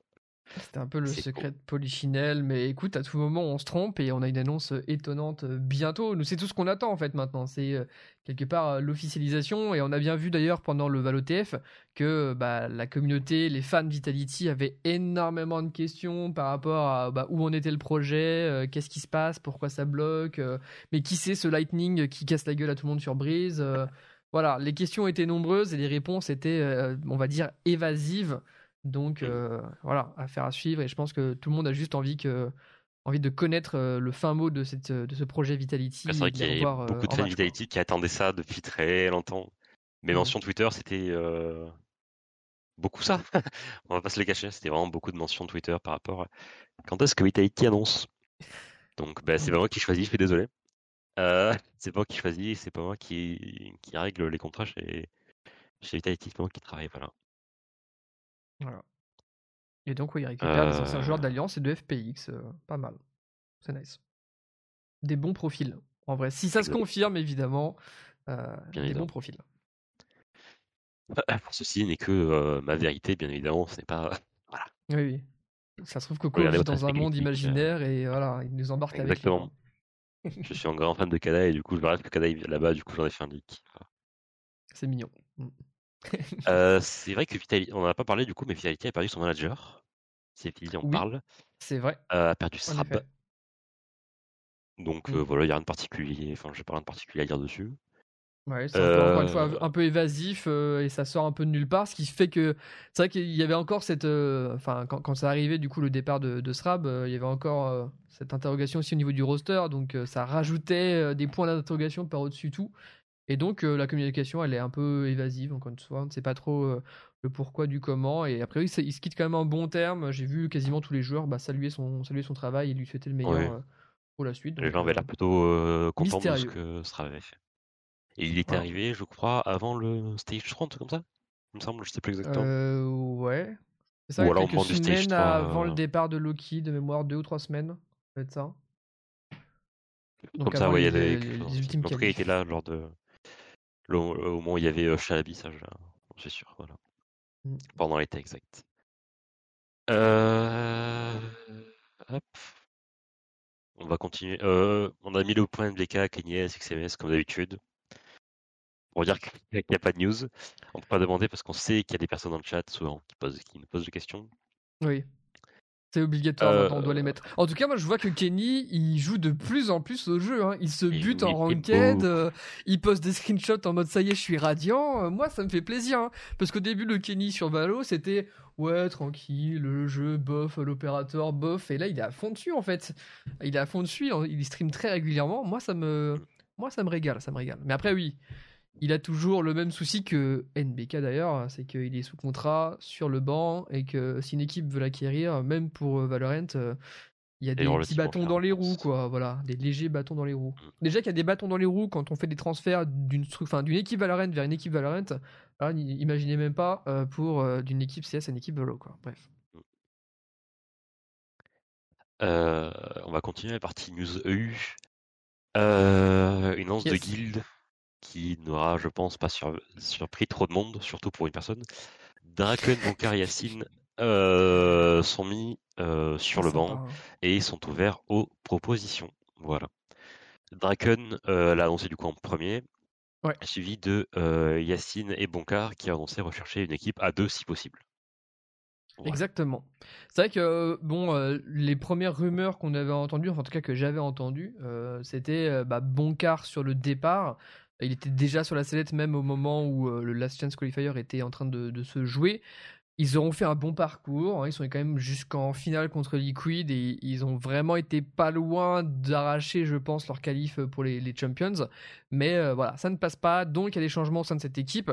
Et, euh, et ouais, alors tu as dit sans surprise. Oui, on savait qu'il y avait un changement qui arrivait. On savait que Bonkar était visé. Mais là, on parle de trois joueurs, quoi, au total. Euh, Yacine, du coup, qui déclare, et ça, c'est quand même euh, le, good guy Yacine, quoi, qui dit euh, Moi, je continue avec Bonkar et, et, on recherche, du coup, une équipe ensemble pour essayer de rebâtir quelque chose. En rappelant qu'il est, il est à fond sur Valorant et que le jeu, il le kiffe de dingue et que la passion est toujours là, évidemment. Euh, et bon, Draken, c'est un peu plus la surprise, puisqu'on rappelle que Draken, il a fait des allers-retours, en fait, euh, déjà chez Il a fait un aller-retour, ouais, pendant, euh, avant le stage 3, du coup. C'est ça. Mmh. Et je me souviens de quelqu'un qui avait fait la blague en mode Ah, ils, font encore prendre une pause à Draken pour qu'il puisse revenir et rechoper le petit buff lune de miel. Parce que c'est vrai que quand Draken était revenu, bah, il y avait eu cette, cette réussite quand même du côté des guilds. Donc, bon, un peu, un peu bizarre, voilà, ces, ces allers-retours de Draken. Et au final, le départ ouais, de 3 joueurs sur 5 pour bâtir peut-être sur les deux meilleurs joueurs de la line-up tout de même, parce que bah Léo c'est la révélation du LCQ. Oui, il est vraiment très fort. Il, est, je pense qu'on peut quasiment lui donner le MVP malgré la défaite en grande finale, euh, c'est pour mm. dire. Euh, et euh, Safe, un peu moins impressionnant, mais plus régulier en tout cas que les autres. Enfin, on va dire que la base, la base sur laquelle Guild pourrait travailler pour se reformer est, bonne. Maintenant, il faut trouver du monde. Et on, voit bien que pour la plupart des top teams, c'est la galère que de trouver de bons candidats histoire de monter un roster. Exact. Et on en parlera juste un peu après, mais en gros, Guild ne cherche plus à faire une équipe full suédoise, bien évidemment. Enfin, bien évidemment, non, mais c'est juste que, comme tu l'as dit juste avant, le problème c'est que faire une équipe, c'est compliqué, et quand tu dois te contenter d'une seule nationalité ou d'une seule langue, ça l'aide mmh. encore plus. Donc voilà. Ouais, ils ouvrent les options. C'est vrai que c'était un des rares rosters complètement d'une même nationalité à, haut niveau en Europe. C'est exact. Ça sera plus le cas. Euh, tac. On continue. Euh, Heretics, euh, qui avait donc mis euh, sur, qui avait donc, qui s'est donc séparé de Amilois il y a quelque temps mmh et qui a donc, enfin, Heretics l'a pas annoncé d'ailleurs, c'est juste Monster qui l'a annoncé sur son compte Twitter, a annoncé être bench d'Heretics et qui du coup cherchait donc d'autres projets. je ne sais pas trop où il va atterrir. Je sais juste que pour beaucoup, c'est une des sentinelles très impressionnante. Mmh. Le problème étant que Heretics, c'est très très peu montré. Voilà. Ouais. donc il a peu de, il a peu de vidéos à montrer aux gens qui voudraient le recruter. Quoi. Il faudrait qu'il passe par les, par les fameux trials. Et c'est marrant parce qu'on a fait un peu la tournée des équipes Bourbax là avec XL, XL, on enchaîne avec Heretics. J'aime bien quoi. Tous ces projets qui sur le papier aurait pu être pas mal et qui s'embourbe euh, sans arrêt. On rappelle que Heretics était une des meilleures équipes du début du circuit VCT. Euh, ils ont gagné le First Strike. Voilà, ils ont gagné le First Strike et ils ont fait finale du premier Masters, euh, mine de rien en EMEA. Mmh. Enfin, en Europe tout court, surtout. et, et, depuis, bah, c'est l'explosion totale et l'équipe n'est plus que, que l'ombre d'elle-même. Depuis que G2 a racheté Cold et Nuki. Mmh. Ah, et du coup, euh, pour, euh, pour euh, Heretics, donc il y a aussi la news qui a suivi. Là, cette fois-ci, c'est bien ça, mais ils ne seront pas au Red Bull Home Ground au final. C'est ça, exact. du coup, ils ont laissé leur place à LDN du fait qu'ils sont en train de faire des changements. Voilà. Ouais, c'est cool pour London United qui a été régulier. franchement, une belle récompense aussi pour eux. Enfin, qui se sont reformés et qui ont eu des résultats pas trop dégueux depuis, depuis ce retour. C'est cool. C'est exact. Euh, et on a le message de Farq dans le chat. Tiens, si un joueur français euh, pourrait remplacer quelqu'un chez Heretics, ça se pourrait. Quelqu'un qui aime bien couper des arbres sur New World, par exemple, ou rien à voir? Écoute, euh, je te laisse. je te laisse tes. Encore, encore. Un de plus. c'est vrai que le problème, c'est que des joueurs New World, dans Valorant, j'ai l'impression qu'il y en a quand même beaucoup.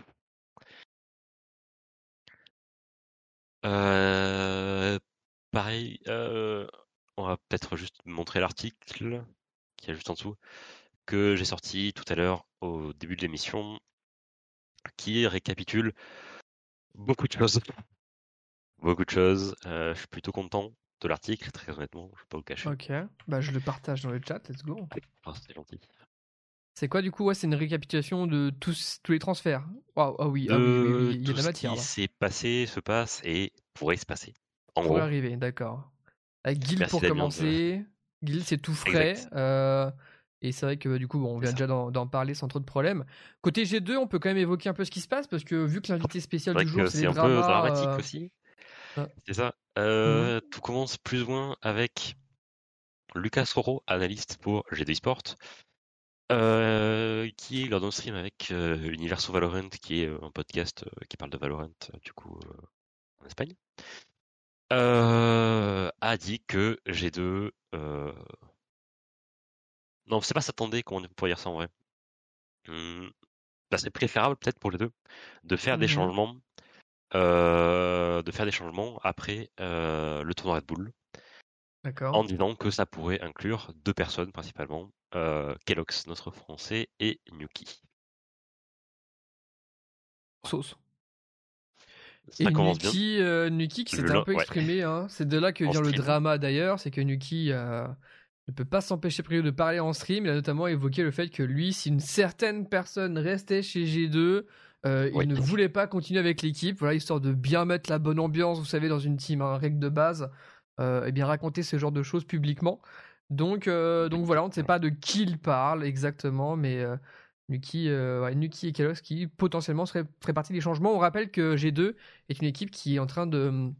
Enfin, qui sur l'année 2021 réalise le challenge. si tu ne changes pas un joueur après un tournoi, tu meurs. Donc, on parle ici d'une survie quand même, d'une survie. Donc, clairement, les joueurs, ils, doivent agir. Là, ça les démange et ils ont un, un quota à tenir. Voilà. Euh, et du coup, pareil sur euh, des sources proches de VLR, il pourrait qu'il y ait d'autres changements sur, enfin qu'il y ait un changement sur un autre joueur, et qu'il y ait des changements aussi, aussi au niveau du staff. Voilà. D'accord. Ah oui, donc euh, l'hécatombe. Autant dire que euh, ça sera une nouvelle équipe pour l'année 2022 plus ou moins, suivant euh, ce qui passe quoi. Ça pourrait partir c'est quand même, à zéro. trop chiant quoi. Parce qu'ils ont franchement fait un bon Masters euh, Berlin, tu vois. Leur qualif LCQ, ok, elle est un peu ratée, mais ils font troisième, ils sont loin d'être ridicules. l'équipe est encore vachement jeune et ça se voit, ça se ressent et pourtant il y avait vraiment des bonnes choses quoi. On rappelle bah, le fait de, de, battre Sentinel en LAN après les avoir perdus au match aller, ils les battent au match retour il, y avait, quand même une belle histoire qui pouvait se créer autour de ces G2, et là, euh, voilà. Euh, il trébuche euh, une fois et explosion de nouveau, parce que c'est ça le problème, c'est que G2, il y en a eu des changements dans cette, dans cette line-up, beaucoup. Donc, donc là, ça serait reparti pour un tour. Et on sait que côté G2, il n'y a aucune hésitation en plus à faire du recrutement un peu agressif, en allant chercher des profils très recherchés ou en allant directement d'ailleurs voir ce qui se passe chez les concurrents. Donc euh, ça pourrait, euh, enfin autour de G2, si G2 change les joueurs, il pourrait y avoir euh, bah, d'autres changements en mode domino sur la scène. quoi. C'est aussi ce qu'il faut comprendre. G2 est probablement l'une des équipes qui a le plus d'argent à mettre là-dessus, c'est ça. Hmm. on continue. FPX, bon ça c'est attendu et c'est plus ou moins connu depuis un moment. Ouais. Hardis donc devrait rejoindre FPX après que FPX a annoncé l'arrivée de Suigetsu en provenance de Ford il y a maintenant quelques semaines. Euh, et que ce soit G2 ou FPX d'ailleurs, les deux équipes vont jouer le tournoi Red Bull, quoi qu'il arrive. Même s'il euh, y a des problèmes dans l'équipe et même si l'équipe est plus ou moins nouvelle. Voilà. D'accord. Et du coup, ouais, Hardis, et d'ailleurs, on avait entendu, euh, on en parlait déjà il y a deux semaines, je crois, mais que des prières pour son niveau, quoi. A priori, Hardis, c'est vachement chaud. C'est pas, c'est pas chez de cette équipe-là qui, du coup, leur fait jouer en jet aussi? Si, il jouerait en, plus ou moins en jet, ouais. D'accord. Et à Skip. Euh, et Shugetsu rentrerait ouais, en tant que sentinelle. Hmm. Pas mal. On pourrait aller voir à l'œuvre bah, peut-être ce week-end. Voilà. Peut-être euh, jeudi. Euh, et Golran qui nous confirme que FPX en prac c'est très solide avec son équipe The 2. Bah, écoute, merci Golran pour confirmer ça. on continue. FMB, bon, euh, ça c'est plus trop une surprise du coup, mais l'équipe euh, a plus ou moins implosé. Euh, trois joueurs ont dit qu'ils étaient ouverts à d'autres recherches, donc Peouvra, Rust, Turco. Mmh sachant que un des noms, c'était là, apparaît dans les ligues de Twitch dont on a parlé récemment. Oui. donc euh, quoi qu'il arrive, SMB jouera le tournoi avec cette équipe-là, même s'il y a des problèmes d'entente, manifestement. Et est plutôt gros. Euh, et euh, du coup, ce qu'il faut noter, c'est que la Turquie, du coup, ce que le marque l'article, la Turquie était un, un vivier, on va dire, plus ou moins intéressant pour les équipes européennes, mmh que ce soit donc là les trois joueurs qu'on a cités, ou même d'autres joueurs. On voyait que Wave s'intéressait à des joueurs à des joueurs turcs et globalement plus ou moins sur les personnes qui jouent Jet. On va pas se le cacher. Euh, bien mené par Sined, mais euh, du coup, euh, ça risque de ralentir beaucoup d'équipes à recruter des joueurs turcs avec l'équipe passe. Je sais pas si tu en parlais. bah écoute, pas vraiment. c'est vrai que je suis un peu déçu de l'explosion de SMB parce que ça faisait encore une fois partie de ces belles surprises des playoffs EMEA. Vous avez réussi à choper leur qualif pour Berlin. Bon, Berlin, ça s'est pas très bien passé, les LCQ non plus, mais moi, j'aimais bien le projet de Super Team turc qui avait été monté à, l'origine. Et voilà, a priori, c'est quand même des problèmes d'entente entre les joueurs qui sont là depuis un bon moment si je me souviens bien, c'est depuis Berlin euh, même que ça a apparu. Ils ont continué à jouer ensemble, notamment dans CLCQ, et ça se voyait que ça tapait pas autant qu'auparavant. Et du coup, euh, voilà, fin, fin de l'histoire quasiment, explosion, trois joueurs en moins et, et pas les plus nuls hein, euh, concrètement. C'est Pora le premier d'ailleurs qui a annoncé, je crois, son départ. Mm. Et pour moi, Pora, ça reste le profil le plus intéressant de cette équipe SMB. et qui pourrait retrouver, je pense, chaussures à son pied ailleurs sur la scène, clairement, vu que lui-même lui-même venait d'Heretics. Euh, je crois, c'est ça, à l'origine. J'avais gagné le first strike avec Heretics, ouais. Voilà, donc euh, c'est une option qui s'ouvrirait pour lui, mais dommage, voilà, dommage pour euh, la super team turque qui explose, tout simplement. Euh, coup au niveau d'Heretics. Mmh du coup, j'ai noté dedans que Heretics avait testé certains joueurs venus CSGO et qui ont bougé récemment ou pas très récemment sur Valorant et qui ont été testés. Peut-être que FarQ parlait de ces personnes-là par hasard. Ah, Mais euh, du coup. Euh... Profil coupeur de bois, ok. voilà, je, laisse Whipper à ce qu'il raconte. Voilà. je laisse à votre avis le chat. euh, Et du coup, Atix qui normalement doit construire autour d'Alorente et LOL. LOL en tant que leader et Alorente en tant que dueliste. Donc voilà. Ok. Euh, OG, ça faisait longtemps, enfin pas tellement, mais ça fait longtemps qu'on entendait des choses, des changements, on va dire, du côté de G. Mmh euh, New World, jeu honteux et potentiellement finito. Revenge a lâché euh, des choses dans le chat, voilà. C'est pour ça, c'est le retour de plein de joueurs qui ressuscitent maintenant. Ils sont arrivés niveau 60 et qu'ils ont découvert qu'il n'y avait rien en fait. Voilà. Go next. euh, du coup, voilà, vous l'avez à l'écran. Mmh euh, Unco qui avait donc été annoncé pour rester dans l'équipe après le départ de TVQ Destrian et Destrian, on a marqué deux fois les deux. Bah, il est chaud. Il est chaud. Ah. Il est Destrian et DPS. C'est plutôt ça, voilà. Il y a une erreur dans l'article, bien évidemment. Ok. Euh... Et donc, d'après un report posté par un journaliste euh...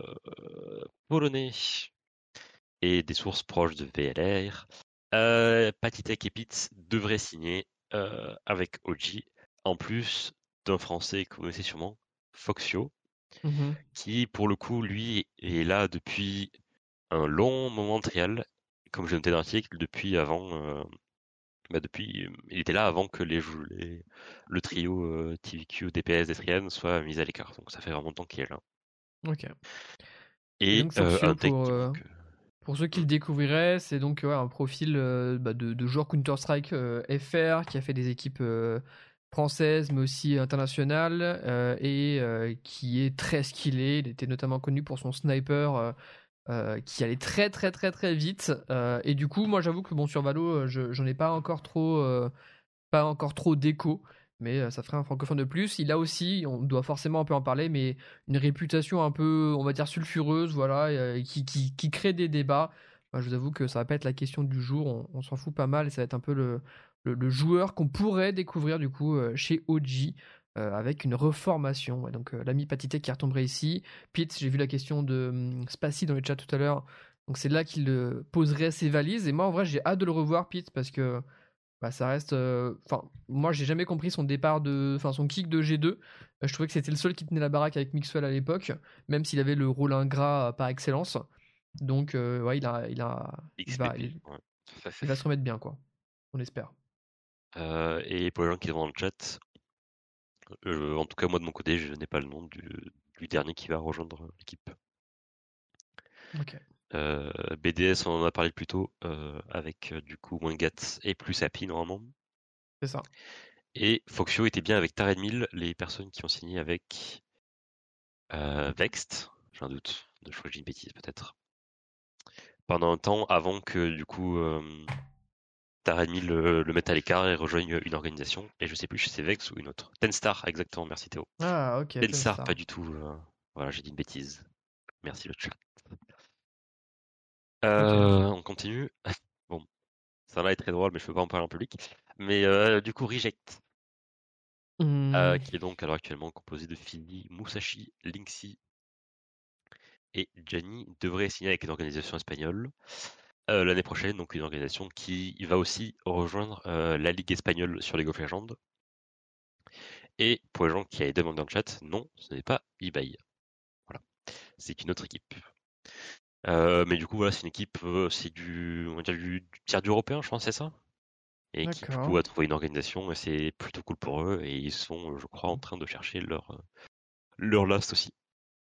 Très mystérieux tout ça, Coco, euh, je te ferai remarquer. Je ne citerai pas plus parce que je n'ai pas envie de finir. Ouais, très bien, très bien. Si vous voulez savoir, savoir. Je t'encourage encore à te mettre à, l'écriture de romans euh, avec des petits cliffhangers ou je sais pas des scénarios. Euh, n'hésite pas quoi. Je pense que tu peux le faire. Non, et ce n'est pas c'est pas Barcelone ou ou eBay. voilà. C'est vrai que Barcelone devrait rejoindre la Ligue espagnole sur les of Legends, mais ce n'est pas ça. voilà, je, je, ne dis pas le nom parce que voilà. j'ai reçu quelques quelques messages. On l'a compris. On parle plus. Ok. Euh, Focus Clan, une organisation présente essentiellement sur FIFA, qui est une organisation allemande, va signer, pression exactement, va signer une équipe euh, allemande. Je ne suis pas sûr que ça intéresse grand monde sur la scène française. Mais c'est à notifier du coup que la scène allemande va se renforcer de nouvelles organisations. Voilà. Ok. Ah oui, c'était pour euh, terminer un peu l'article ici. Euh. Ah, oh, oh, il y a un truc pas mal à la fin aussi, là. Ça dit quoi? Vas-y, je t'en prie, continue. continue. Euh, les gens qui demandent dans le chat, oui, l'émission sera sur YouTube quelques temps après, suivant quand est-ce que YouTube acceptera de traiter la vidéo, plus ou moins. YouTube dans les 48 heures, en gros. la rediff est aussi disponible gratuitement sur cette chaîne Twitch et elle sera en mode podcast dans la soirée, normalement. Voilà. Ouais, ça devrait aller vite, exact. On passera le lien un peu partout. Voilà. Mmh. Tout bien. Euh, nouvelles organisations, c'est un paragraphe que j'ai ajouté pour parler juste de certains noms qu'on qu'on a pu voir passer ou, euh, ou qui sont attendus sur Valorant. Mmh il y en a, ils sont pas tous, pas. Enfin, j'ai d'autres infos, mais elles sont pas citées là parce que c'est pas intéressant de citer juste euh, l'organisation. Euh, ajouter un œil à un joueur, en tout ça. Enfin, c'est pas intéressant pour l'instant. Mais vous le saurez assez vite si ça arrive.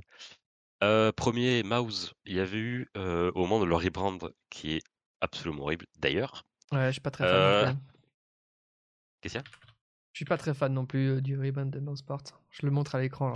Le chat va pouvoir juger lui aussi de ce logo Mouse vraiment particulier. Nouveau, voilà.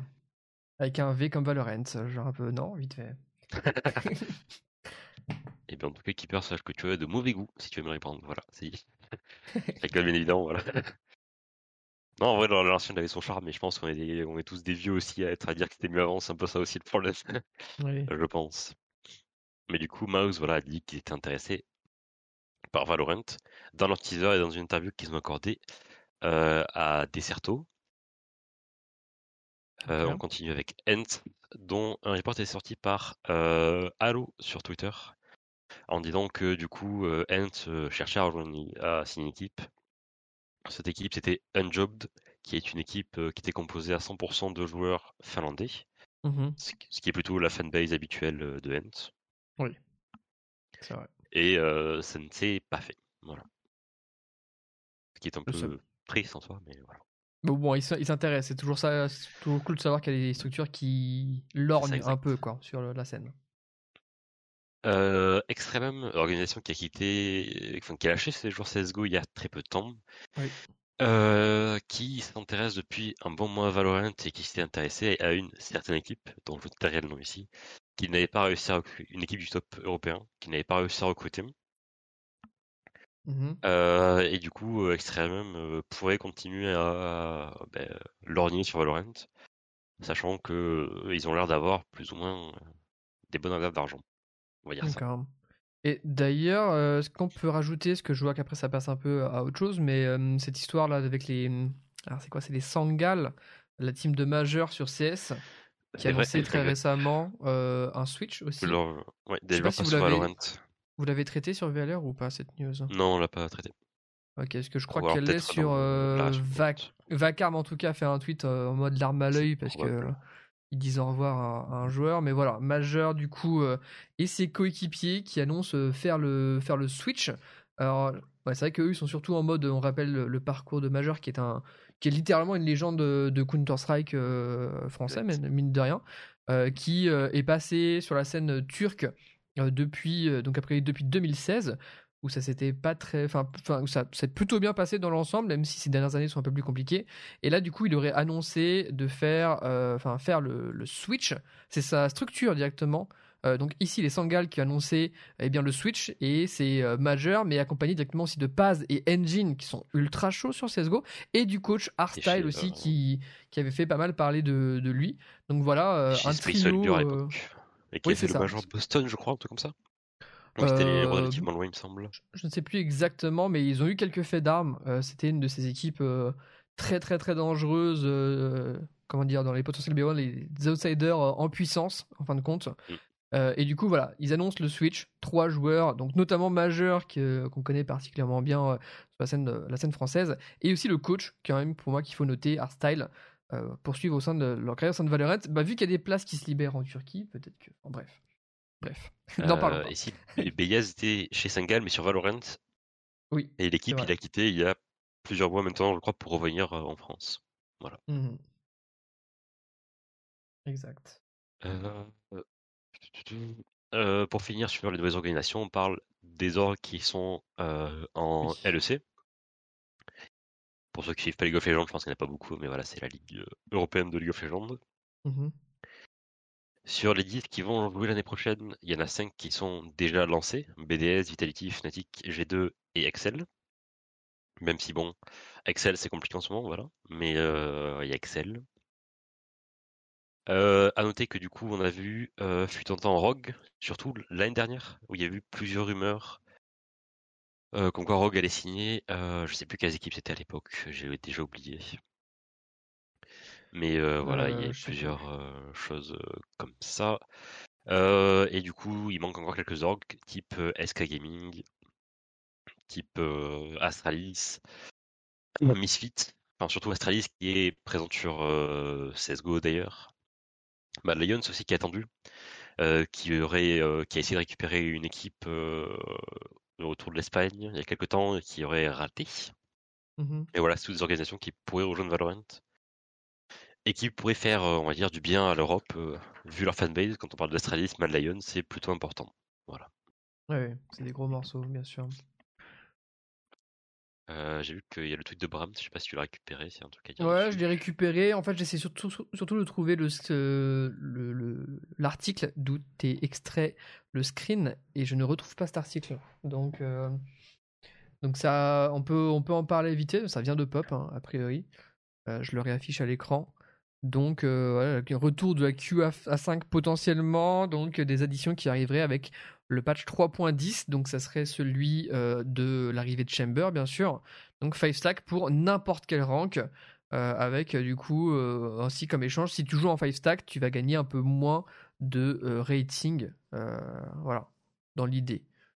Et alors, je comprends pas la dernière phrase. Alors, ça ressemble vraiment à un article officiel. Le problème, c'est que là, je suis sur le site officiel et que euh, en allant euh, même sur la version euh, anglaise dans les news, bah est-ce que c'est pas une ancienne news et Brahms qui nous trollerait par hasard? C'est probable, c'est probable. C'est pour ça que je suis bah, directement chercher la source. Et pour l'instant, la source n'existe pas, mais vous savez que des fois, il y a moyen de trouver les articles un peu avant qu'ils sortent. donc je ne sais pas, mais quelques doutes. Quelques doutes. Et on rappelle aussi qu'il est tout à fait possible de changer, vous prenez n'importe quel article, vous allez dans le code euh, du truc et vous pouvez changer ce que vous voulez. Euh, c'est aussi une possibilité. Bref. Euh, je reste méfiant pour l'instant, voilà. Même si ça serait une excellente nouvelle, hein. je pense que tout le monde serait heureux de, ce changement potentiel. on va essayer d'arriver à, finir cet article. Vas-y, vas-y, vas-y, tranquille. Valorant 2022. Mmh Donc on commence à avoir des échos, c'est ça? C'est ça. Ce que vous avez à l'image, c'est un montage qui a été fait par Valorant Zone, un média brésilien, où ils ont eu des échos d'une réunion entre Riot et des organisations, sûrement brésiliennes d'ailleurs, du coup, sur le fonctionnement global du circuit Valorant l'année prochaine. Avec donc deux grandes phases à la place d'en avoir trois comme cette année donc deux Masters. un de la chance qualifier en août, ainsi que du coup des champions qui seraient bien plus tôt que cette année, du coup, vers septembre. Voilà. Ainsi qu'un événement encore à découvrir pour novembre-décembre. Oh, donc ok, donc dans l'idée, si ce truc-là se confirme, hein, parce qu'attention, c'est encore une fois des, au stade de, de rumeurs, donc ça serait un Masters de moins sur l'année, des Champions donc avancés en effet en septembre-octobre, euh, et du coup des events en plus pour la fin de l'année. Moi ça m'évoque une World Cup, mais euh, je suis peut-être... Euh, parce que je vois pas, je vois pas ce qu'ils peuvent faire d'autre en fait en dehors du circuit VCT, tu vois, à part des trucs full show match ou j'en sais rien. donc... Donc je sais pas. Je ne sais pas si c'est une World Cup, ça serait insane, à vrai dire. Mais n'allons pas trop vite. Encore une fois, on comprend bien que c'est voilà, c'est encore très fumant, fumeux. Mais en gros, euh, pas de passage en, ligue, en tout cas pour le moment. Euh, si ça se confirme aussi ce genre de choses. Quoi. On reste sur le circuit comme VCT avec des qualifs ouvertes, des Masters euh, qui donnent des points, les points qui donnent des accès aux Champions avec un Last Chance Qualifier tout de même pour, les, pour essayer de récompenser les équipes les plus régulières. Ça serait quand même grosso modo la même formule. Voilà, il faut le comprendre. quand je vois que le chat partage d'autres informations par rapport au 5 stack, Mmh. Après, ça viendrait du coup d'une vidéo, et dans la vidéo, il y aurait l'article. Dans ce cas, si vous pouvez m'envoyer l'article, ça serait cool. Au lieu de m'envoyer des tweets, voilà. S'il vous plaît, apprenez votre métier, le métier de journaliste, voilà, les sources, en fait. Votre les sources fiables. Mmh. Euh, du coup, voilà, et aussi, on peut noter qu'il y a la présence du coup de des Game Changers. Ouais. Euh, où ça serait plus ou moins égalisé par rapport à ce qu'il y a eu cette année où les différentes régions, euh, Europe, Amérique du Nord, euh, Asie, etc., avaient tous des formats plus ou moins différents, des dates différentes. Mmh Et là, tout serait plus ou moins en même temps, à l'image de ce qu'on a fait nous cette année dans toutes les régions du monde avec le VCT. Voilà. Ok. Ah, donc il n'y a pas de lien vers l'article en fait. C'est pour ça. Il n'y a pas de lien vers l'article, c'est un screen. Affaire à suivre. Euh... Bon, c'est peut-être pas un mensonge de Brahms, mais. Euh, je, moi, je suis désolé, on est obligé d'attendre un peu. Euh, et si ça doit vraiment se confirmer, je pense que ça sera, tu vois, dans le potentiel article qui annonce le Battle Pass. On évoquait son absence tout à l'heure. Euh, je suis à peu près sûr que ça va arriver. Là, je suis sur Insta et j'ai check vite fait sur Insta, mais Valorant est en train de publier des choses en rapport avec Chamber et avec le Battle Pass. Donc, je pense que c'est des trucs qui arrivent et potentiellement on pourrait avoir ça dedans. Même si je trouverais ça, enfin, bizarre que ça soit pas dans le patch note, même si donc si c'est pour la 3.10, euh, ça s'explique aussi. Enfin bref, bref. Euh, voilà, et la dernière partie qui vous intéressera peut-être plus, le chat. Il y a une question qui était à ce sujet juste avant. Mmh euh, et pour l'Europe, qu'est-ce qui peut arriver Donc, d'après des sources pareilles proches de VLR ainsi que de Lambo, dont on a parlé aussi précédemment. Non, on va parler précédemment, mais c'est une personne qui est host pour Universo Valorant, le fameux podcast où Elroro a lâché, a lâché des, des, choses, des infos. Mmh euh, Riot voudrait essayer de mettre en place quelque chose qui est proche du format ERL que nous avons sur League of Legends en Europe pour euh, les différents pays européens du coup. Histoire, on peut dire ça, je pense, d'harmoniser D'accord. Euh, d'harmoniser euh, ce qui était fait cette année avec euh, l'Open Tour d'un côté, le LP Rising, Circuit d'élite, le tournoi anglais, où il y avait à la fois des formats différents, des règles différentes, des participants qui étaient autorisés différents, et où c'était juste très compliqué à suivre finalement. Voilà. D'accord. Oui, c'est vrai que tout le monde, tout s'est fait un peu en vase clos, quoi. Chacun a fait son, sa sauce et au, final, les, tournois passent un peu inaperçus. Là, je pense que s'il n'y avait pas eu, par exemple, le Vitality Alliance euh, week-end dernier, la plupart de la scène européenne serait passée à côté du ValoTF. Quoi. Et heureusement qu'il y a des affiches comme ça qui viennent ramener un peu d'attention sur, euh, sur le tournoi, parce que sinon, ça serait vraiment pas calculé, ce qui est un, peu dommage. Quoi. Euh, voilà, parce que du coup, cette année, vraiment, c'est l'Open Tour avec beaucoup d'équipes, mais ouvert qu'aux Français et les équipes qui a fait le Master 1. Mmh. L'Espagne ouvert à toute l'Europe, mais pas à la Russie. Euh, et pas ouvert aux équipes qui ont fait les qualifications pour euh, les tournois nationaux dans les autres pays. Ouais. Euh, le Portugal ouvert à la Russie.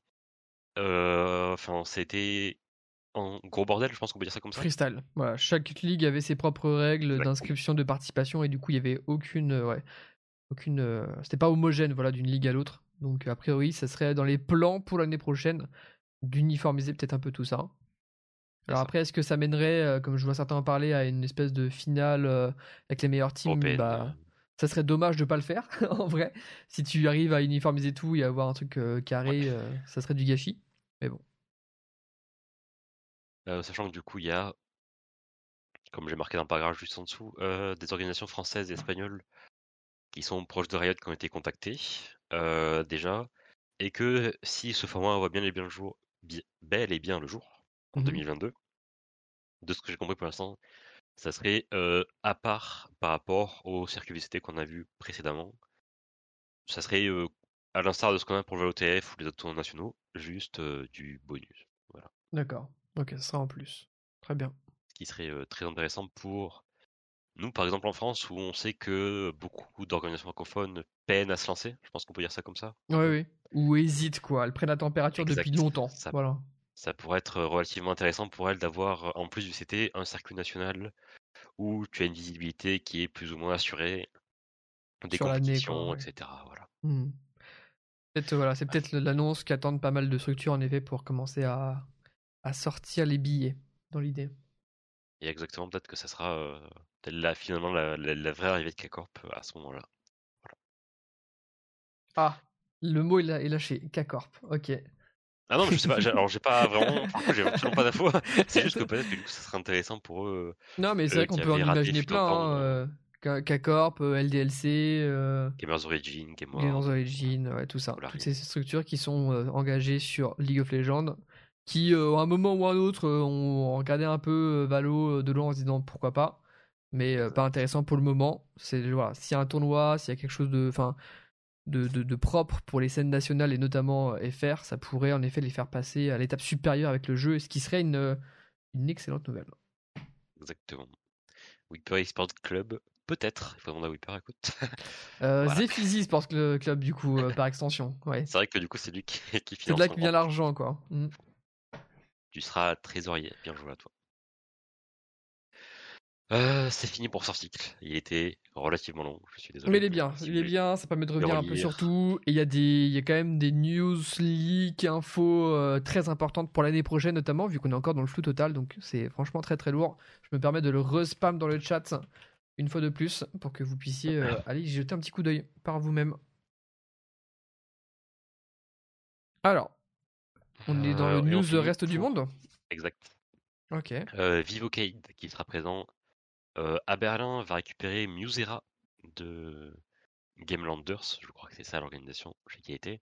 Mmh Musera, c'est un peu une des, stars brésiliennes de Valorant qui est reconnue comme très forte, mais qui ne s'est jamais qualifiée pour une LED encore. Et donc, du coup, euh, a saisi l'occasion pour le récupérer pour aller à Berlin avec. Voilà. Ok. D'accord, c'est vrai qu'eux, ils sont déjà qualifiés pour le coup, donc on pourra voir ce, ce gars, ce qu'il vaut sur le serveur. C'est une bonne nouvelle, c'est cool. Euh, j'aime bien le petit, le petit, petite question qui suit. Terrible, hein. Qui t'intéresse encore, T1 euh, Je pense qu'on peut en poser la question? Je sais pas. Qui t'intéresse encore, T1 euh? C'est terrible, hein. je suis triste. Ouais. Tellement triste pour, pour tout ça. C'était si prometteur au début du jeu. On rappelle que c'est eux qui ont recruté le premier joueur professionnel de Valorant euh, avant même que le jeu sorte. C'était Brax. Un bon pic en vrai. Mais l'équipe qui n'aura quasiment jamais rien fait. Et là, euh, donc, euh, qu'est-ce qu'il y a? Il recrute Twifo, ok, que j'ai déjà entendu, il est pas mauvais. Et Brax, après être venu chez T1, être reparti, être revenu, repart une fois de plus, mais ça va, il reste content creator. Euh, il a décidé maintenant de faire que du stream et il s'est lancé d'ailleurs euh, semaine dernière, je crois, avec des streams euh, quotidiens. Donc bon, c'est T1, c'est la tourmente. ils étaient même pas au LCQ, c'est la catastrophe. Voilà, le naufrage. et pour finir, une news hmm, coréenne, du coup, Newturn, qu'on avait vu à Reykjavik. Ouais, exact. Qui se sépare de Halo et de Suggest qui sont donc libérés de tout contrat par l'organisation. Voilà. Ok. Et Newton, qui ont raté leur LCQ euh, Asie, hein, où les Coréens se sont. Euh, C'est ça. Les Coréens se sont globalement fait un peu avoir dans ce, dans ce tournoi Last Chance Asie. Et ça les a remis un peu en place et donc les changements un peu logiques parce qu'ils sont plus rien jusqu'à la fin de jusqu'à la fin de l'année. Alors du coup, on m'envoie dans le chat l'article, on va pouvoir repasser dessus.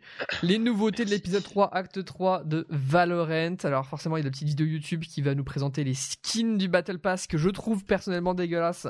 Mais écoutez, les goûts et les couleurs, faites-en ce que vous voulez. Euh, c'est le Bucky, voilà, c'est ce Bucky là le plus beau. Ils l'ont mis sur l'article et ben ils ont raison et et en vrai, il est pas ouf. Mais c'est ce qu'il y a de mieux. C'est ce qu'il mieux. Euh, qu'est-ce qu'il nous raconte du coup dedans? Il rappelle la sortie de Arkane, très bien. Euh, il nous rappelle la sortie de Chamber, qu'on a déjà abordé au début de cet épisode. Le pack de skin Crise des Radiants 001, très bien. Euh, quoique, euh, si c'est le style, dans ce style-là, affaire à suivre. Le pass de combat, donc bon, la classique, hein, on va pas vous apprendre euh, ce que c'est. Euh, ce qui intéresse les gens en général, c'est l'arc, enfin c'est le, le truc de mêlée et c'est un espèce de de point américain avec une lame au bout, euh, un peu chelou. je vous avoue que c'est sans plus, sans plus ma cam non plus. Nouvelle collection de skins, Crise des Radiants, donc ça c'est intéressant, ok. c'est le nouveau pack qui a l'air pas trop trop mal, mais en vrai, vous en faites ce que vous voulez. Riot X on vous en parlait au début de l'émission, ça va arriver. Chamber, on vous en parlait au début de l'émission, ça va arriver. Euh, et du coup, compétition dans l'acte 3, cette news de Brahms qui du coup se confirme ici. Quelques nouveautés arrivent en compétition pour vous aider à atteindre votre meilleur rang. Dès le patch 3.10, les équipes de 5 sont de retour pour tout le monde. Quelle bonne nouvelle, à n'importe quel rang, en contrepartie d'un gain de score de classement moindre. Les équipes de 4, elles, sont mises à la porte du mode compétition. D'accord, donc on peut stack à 1, à 2, et 3, ce qui fait que tu vas tomber en, contre des stacks de 3 plus 2, ça le fait bien, et du coup que des stacks de, 5. Moi j'aime bien cette philosophie, le but c'est éviter qu'un joueur qui tag en solo se retrouve face à des full stacks qui ne lui parlent pas ou ce genre de choses. Il est probable du coup que les solos tombent avec des solos ou maximum des duos ou peut-être un trio et deux solos, ce genre de choses. Euh, et que du coup les de euh, enfin les, stacks de, de 5 pardon, euh, tombent l'un contre l'autre dans la mesure du possible.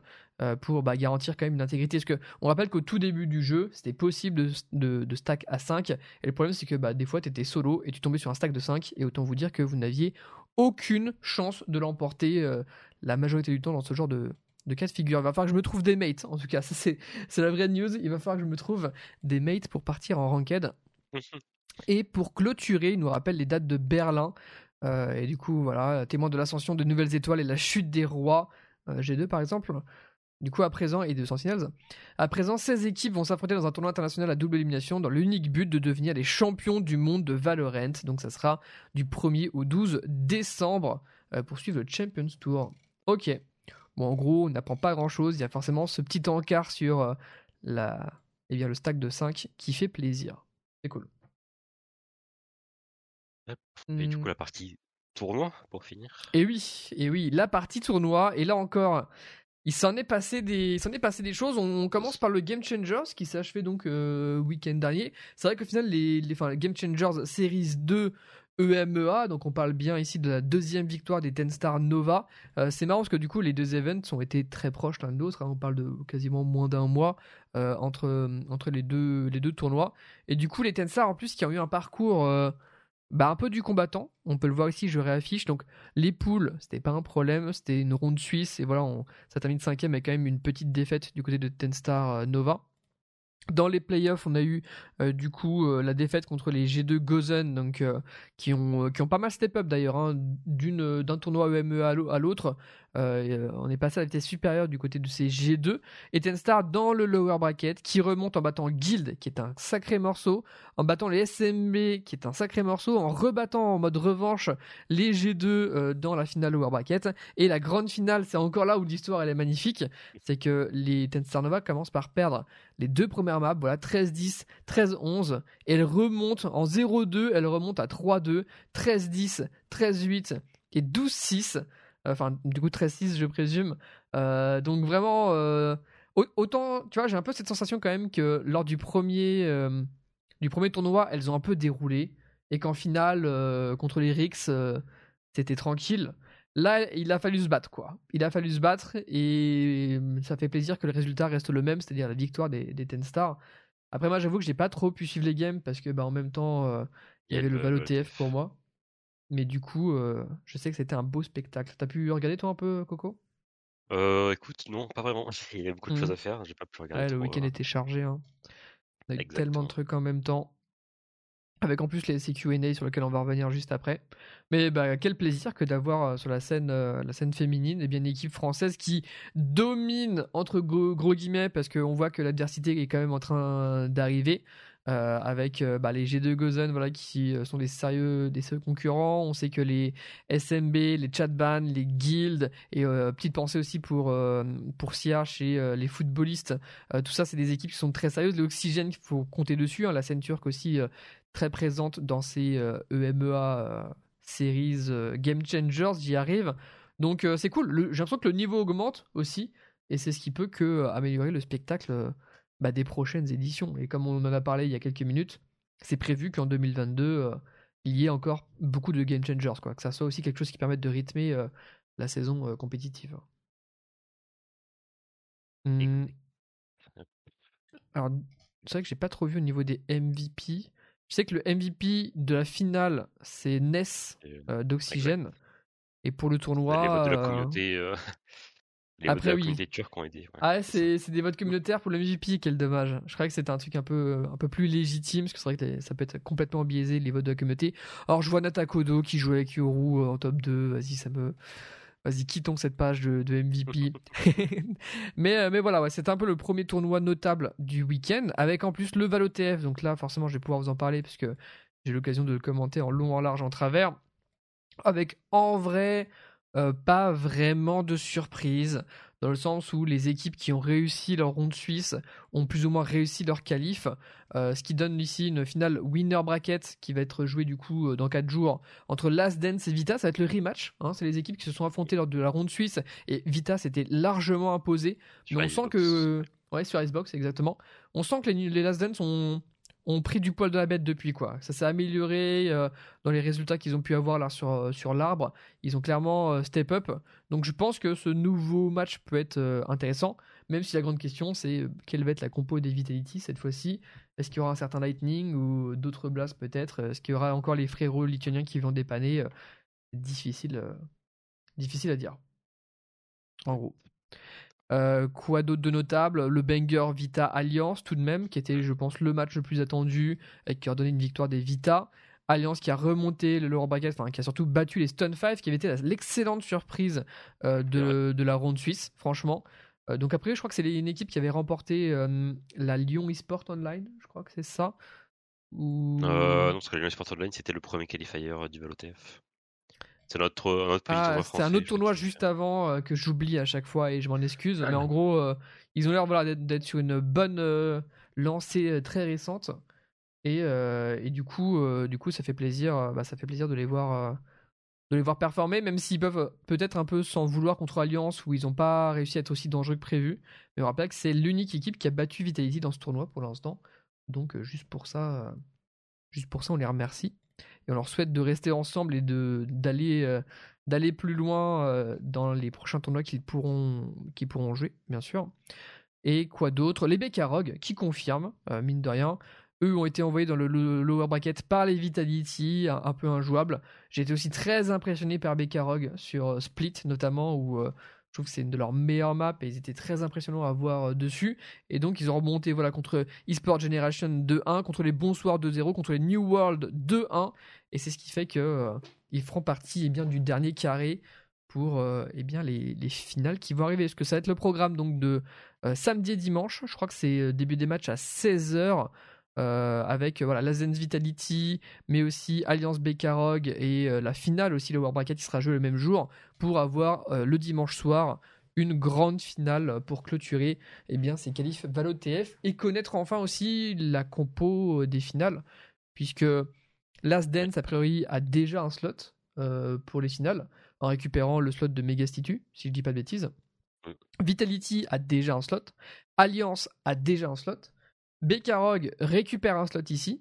Et donc, il y a un deuxième slot qui doit être distribué. Et là, on ne sait pas trop sur qui ça va retomber. Surtout qu'on évoquait tout à l'heure aussi euh, le, slot d'Excel qui pourrait être redistribué. Donc, c'est un peu. Voilà, bonne chance aux admins du tournoi qui vont avoir, je pense, un petit, euh, un petit casse-tête là à démêler pour euh, connaître enfin la composition enfin les, surtout les, équipes qui seront alignées dans le main event.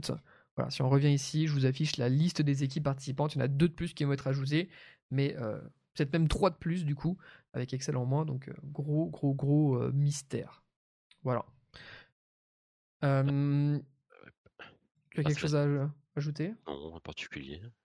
Ok, c'est vrai qu'on enchaîne. Alors là, moi, je voulais juste faire un petit big up. En vrai, le tournoi est passé un peu inaperçu, mais on a eu mm. l'Epic LAN 34 et c'est une des premières LAN.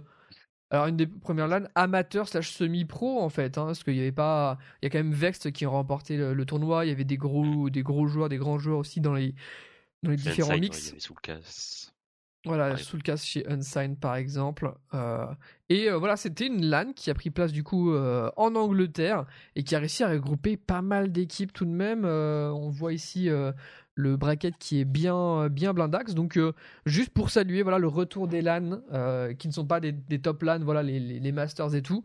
Bah c'est, ça reste ça reste agréable. Voilà, ça reste agréable et on aimerait du coup euh, en voir régulièrement. Surtout que les Piclan, voilà, c'est une LAN, sa 34e édition ici. Il y avait aussi du coup un tournoi CS en même temps, il y a un tournoi StarCraft, je crois. Euh, donc euh, ça fait plaisir de voir que c'est une de ces LAN un peu historiques d'Angleterre bah, qui fait confiance à Valorant et qui arrive à remplir son tournoi aussi. chose qui est, bah, c'est juste trop cool en fait. C'est juste trop cool et ça fait plaisir. Donc victoire des Vext, c'est une bonne équipe, c'est pas trop étonnant, je pense qu'il l'emporte euh, ici.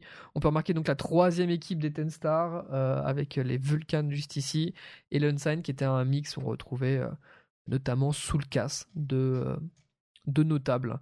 J'en profite d'ailleurs pour mettre la petite photo de la victoire des Vext. Voilà, les petites photos de l'âne, les petits, les petits podiums qui rappellent, ça rappelle 2018, voilà.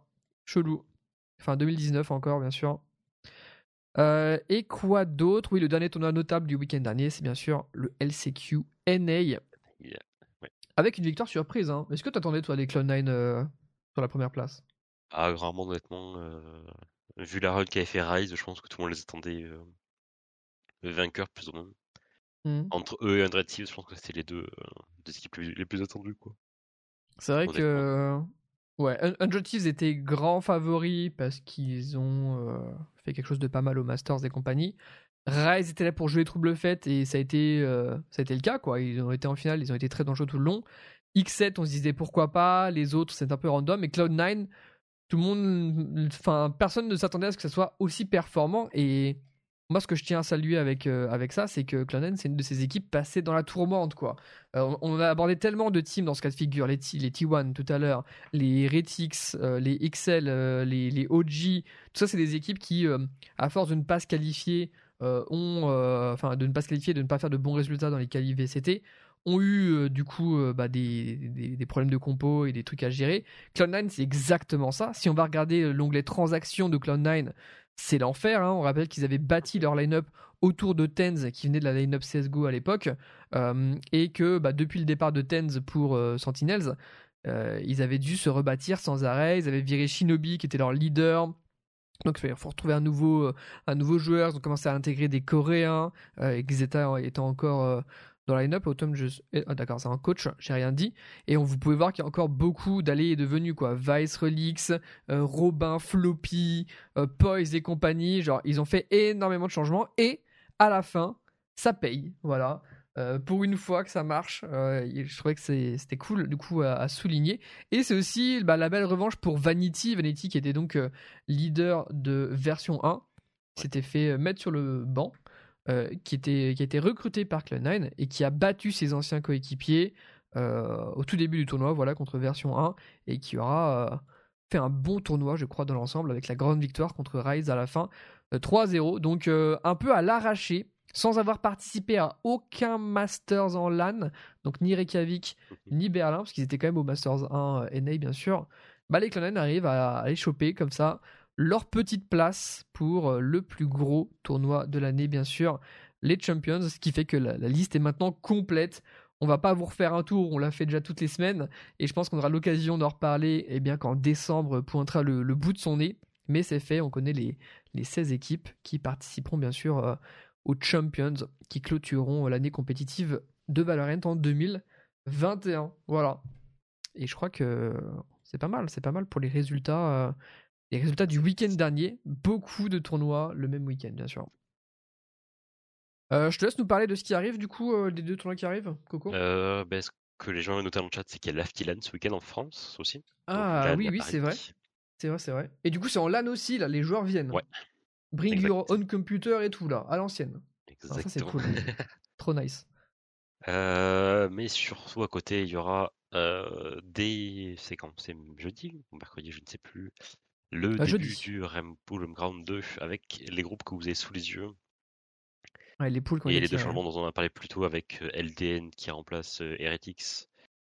Mmh et j'ai oublié Navi qui remplace Guild. Donc voilà, il faut sortir de ces groupes pour ces équipes, d'être dans le top 2 pour aller jusqu'au playoff et essayer de remporter la victoire pour ce qui sera très sûrement le dernier tournoi de 2021.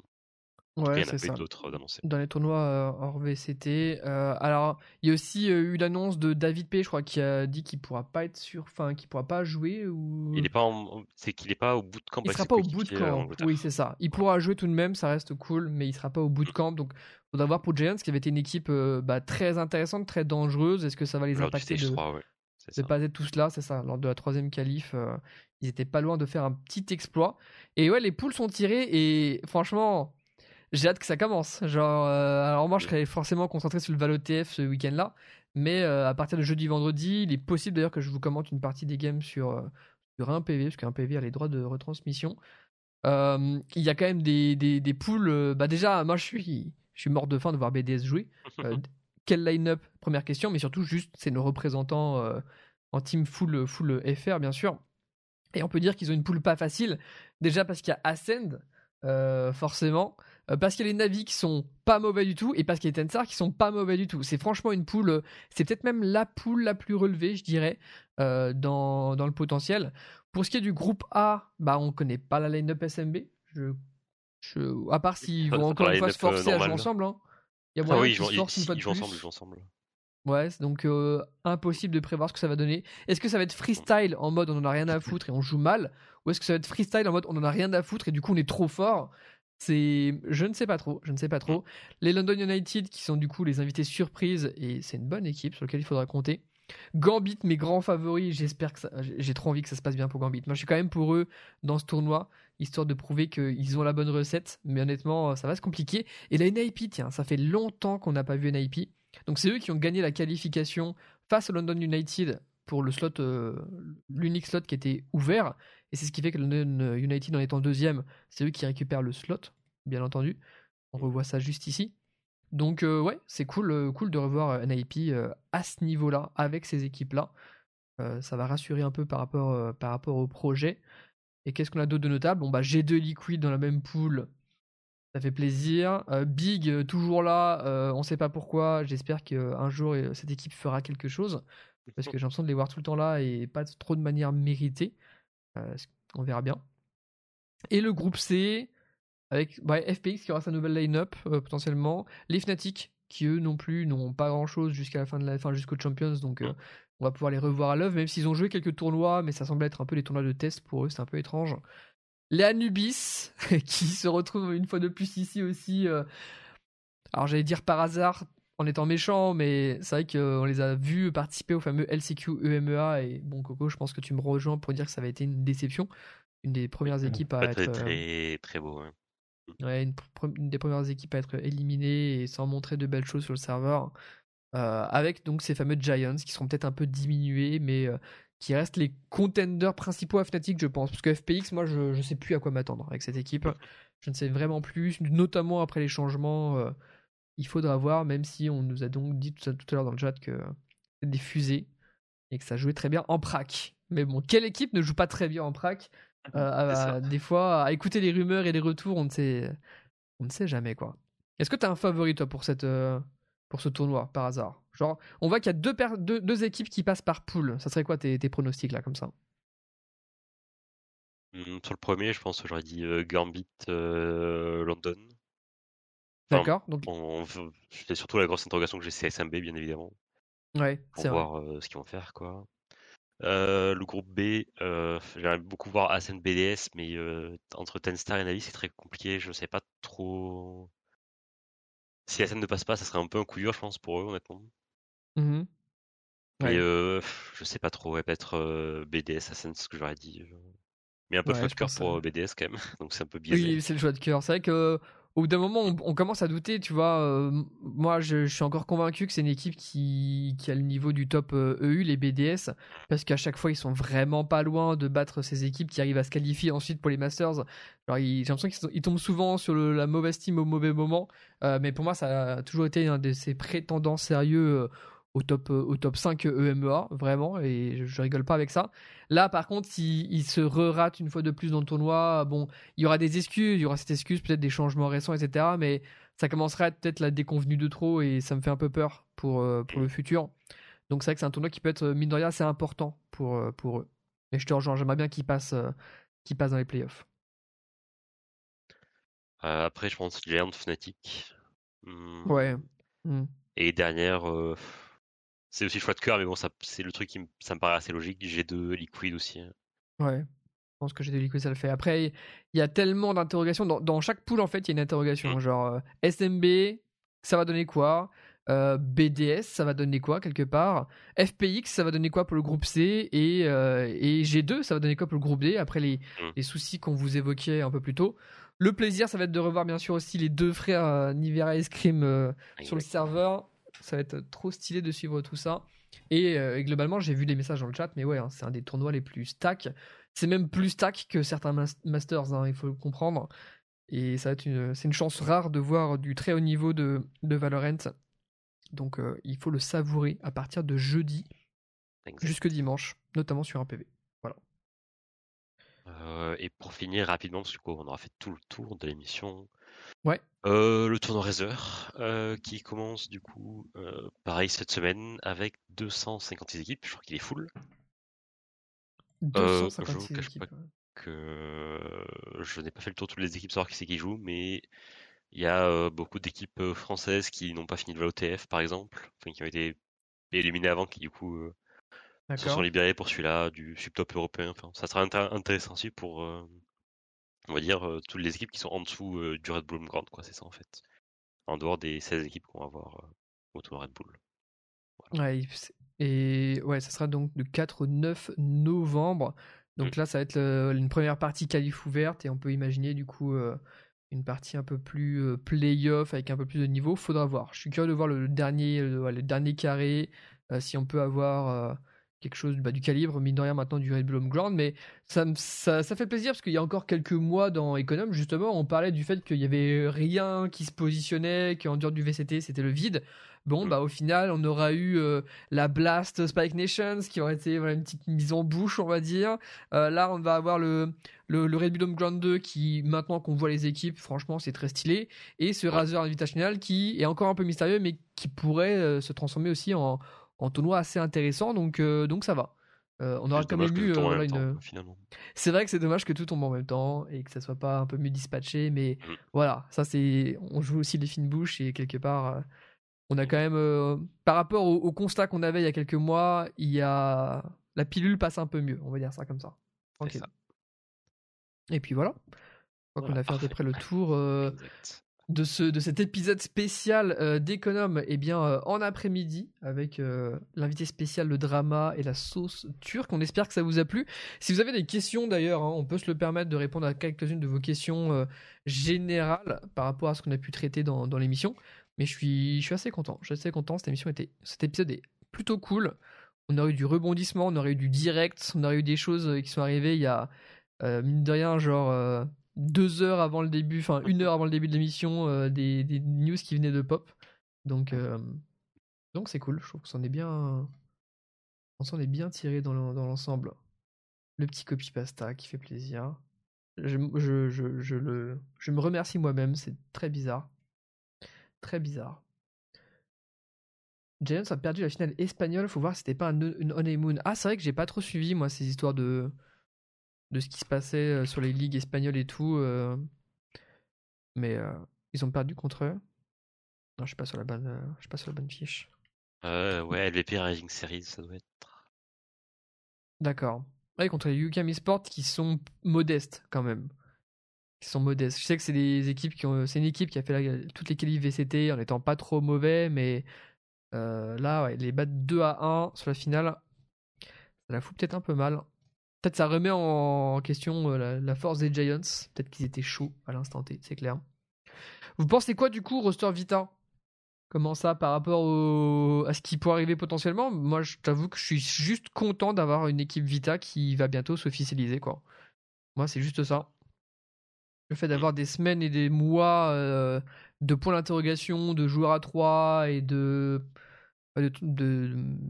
d'absence d'informations, juste savoir que ça arrive et que ça va peut-être se, faire et qu'on va enfin revoir une vraie Team Vita, c'est cool. Et les profils recrutés, si tout se passe bien, sont, sont très bons. C'est cool.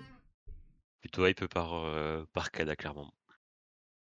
Oui, c'est vrai que Kada euh, est très impressionnant chez Alliance. Ça fait un moment qu'on l'a pas vu, euh, qu'on l'a pas revu en officiel, sauf sous un nom d'emprunt. Donc, ouais, on espère que ça soit le, ce qui manquait à Vitality pour passer les, les qualifs et devenir une top team implémentée à, l'international et pas juste en, en Europe. Mmh.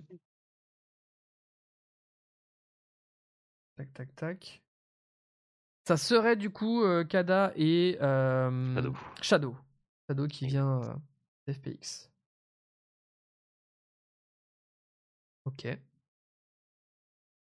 Bon, écoute, dans l'idée, je pense que ça a l'air d'aller. Hein. C'est vrai qu'on a été assez complet. Les gens ont... plutôt capté la chose. Vous savez, si Shadow il va jouer sauvage chez Vita, alors niveau compo, ça reste mystérieux. Après, c'est vrai qu'il jouait ça, chez FPX, donc il y a des chances qu'il reprenne.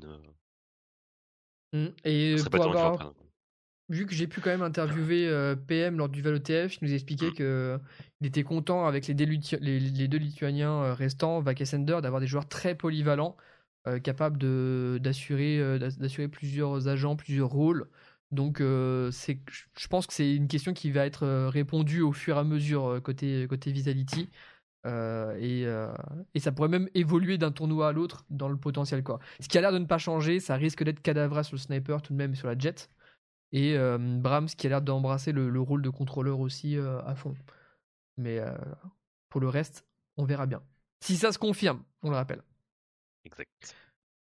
Bon, écoutez, là-dessus, hein, je pense qu'on va pouvoir vous laisser sereinement. On espère que vous avez apprécié euh, cet épisode, euh, cet épisode d'économe avec euh, la spéciale sauce turque. Je pense qu'on aura l'occasion vraiment de revenir sur ce drama au fur et à mesure des évolutions qu'il va y en avoir, c'est sûr, c'est sûr et certain. On vous souhaite du coup bah, une, bonne, une bonne fin d'après-midi, un, joyeux, un joyeux patch note une joyeuse mise à jour demain matin. Et voilà, une bonne soirée à tous et rendez-vous dans deux semaines, grosso modo, pour le prochain épisode d'Econome. Ciao, ciao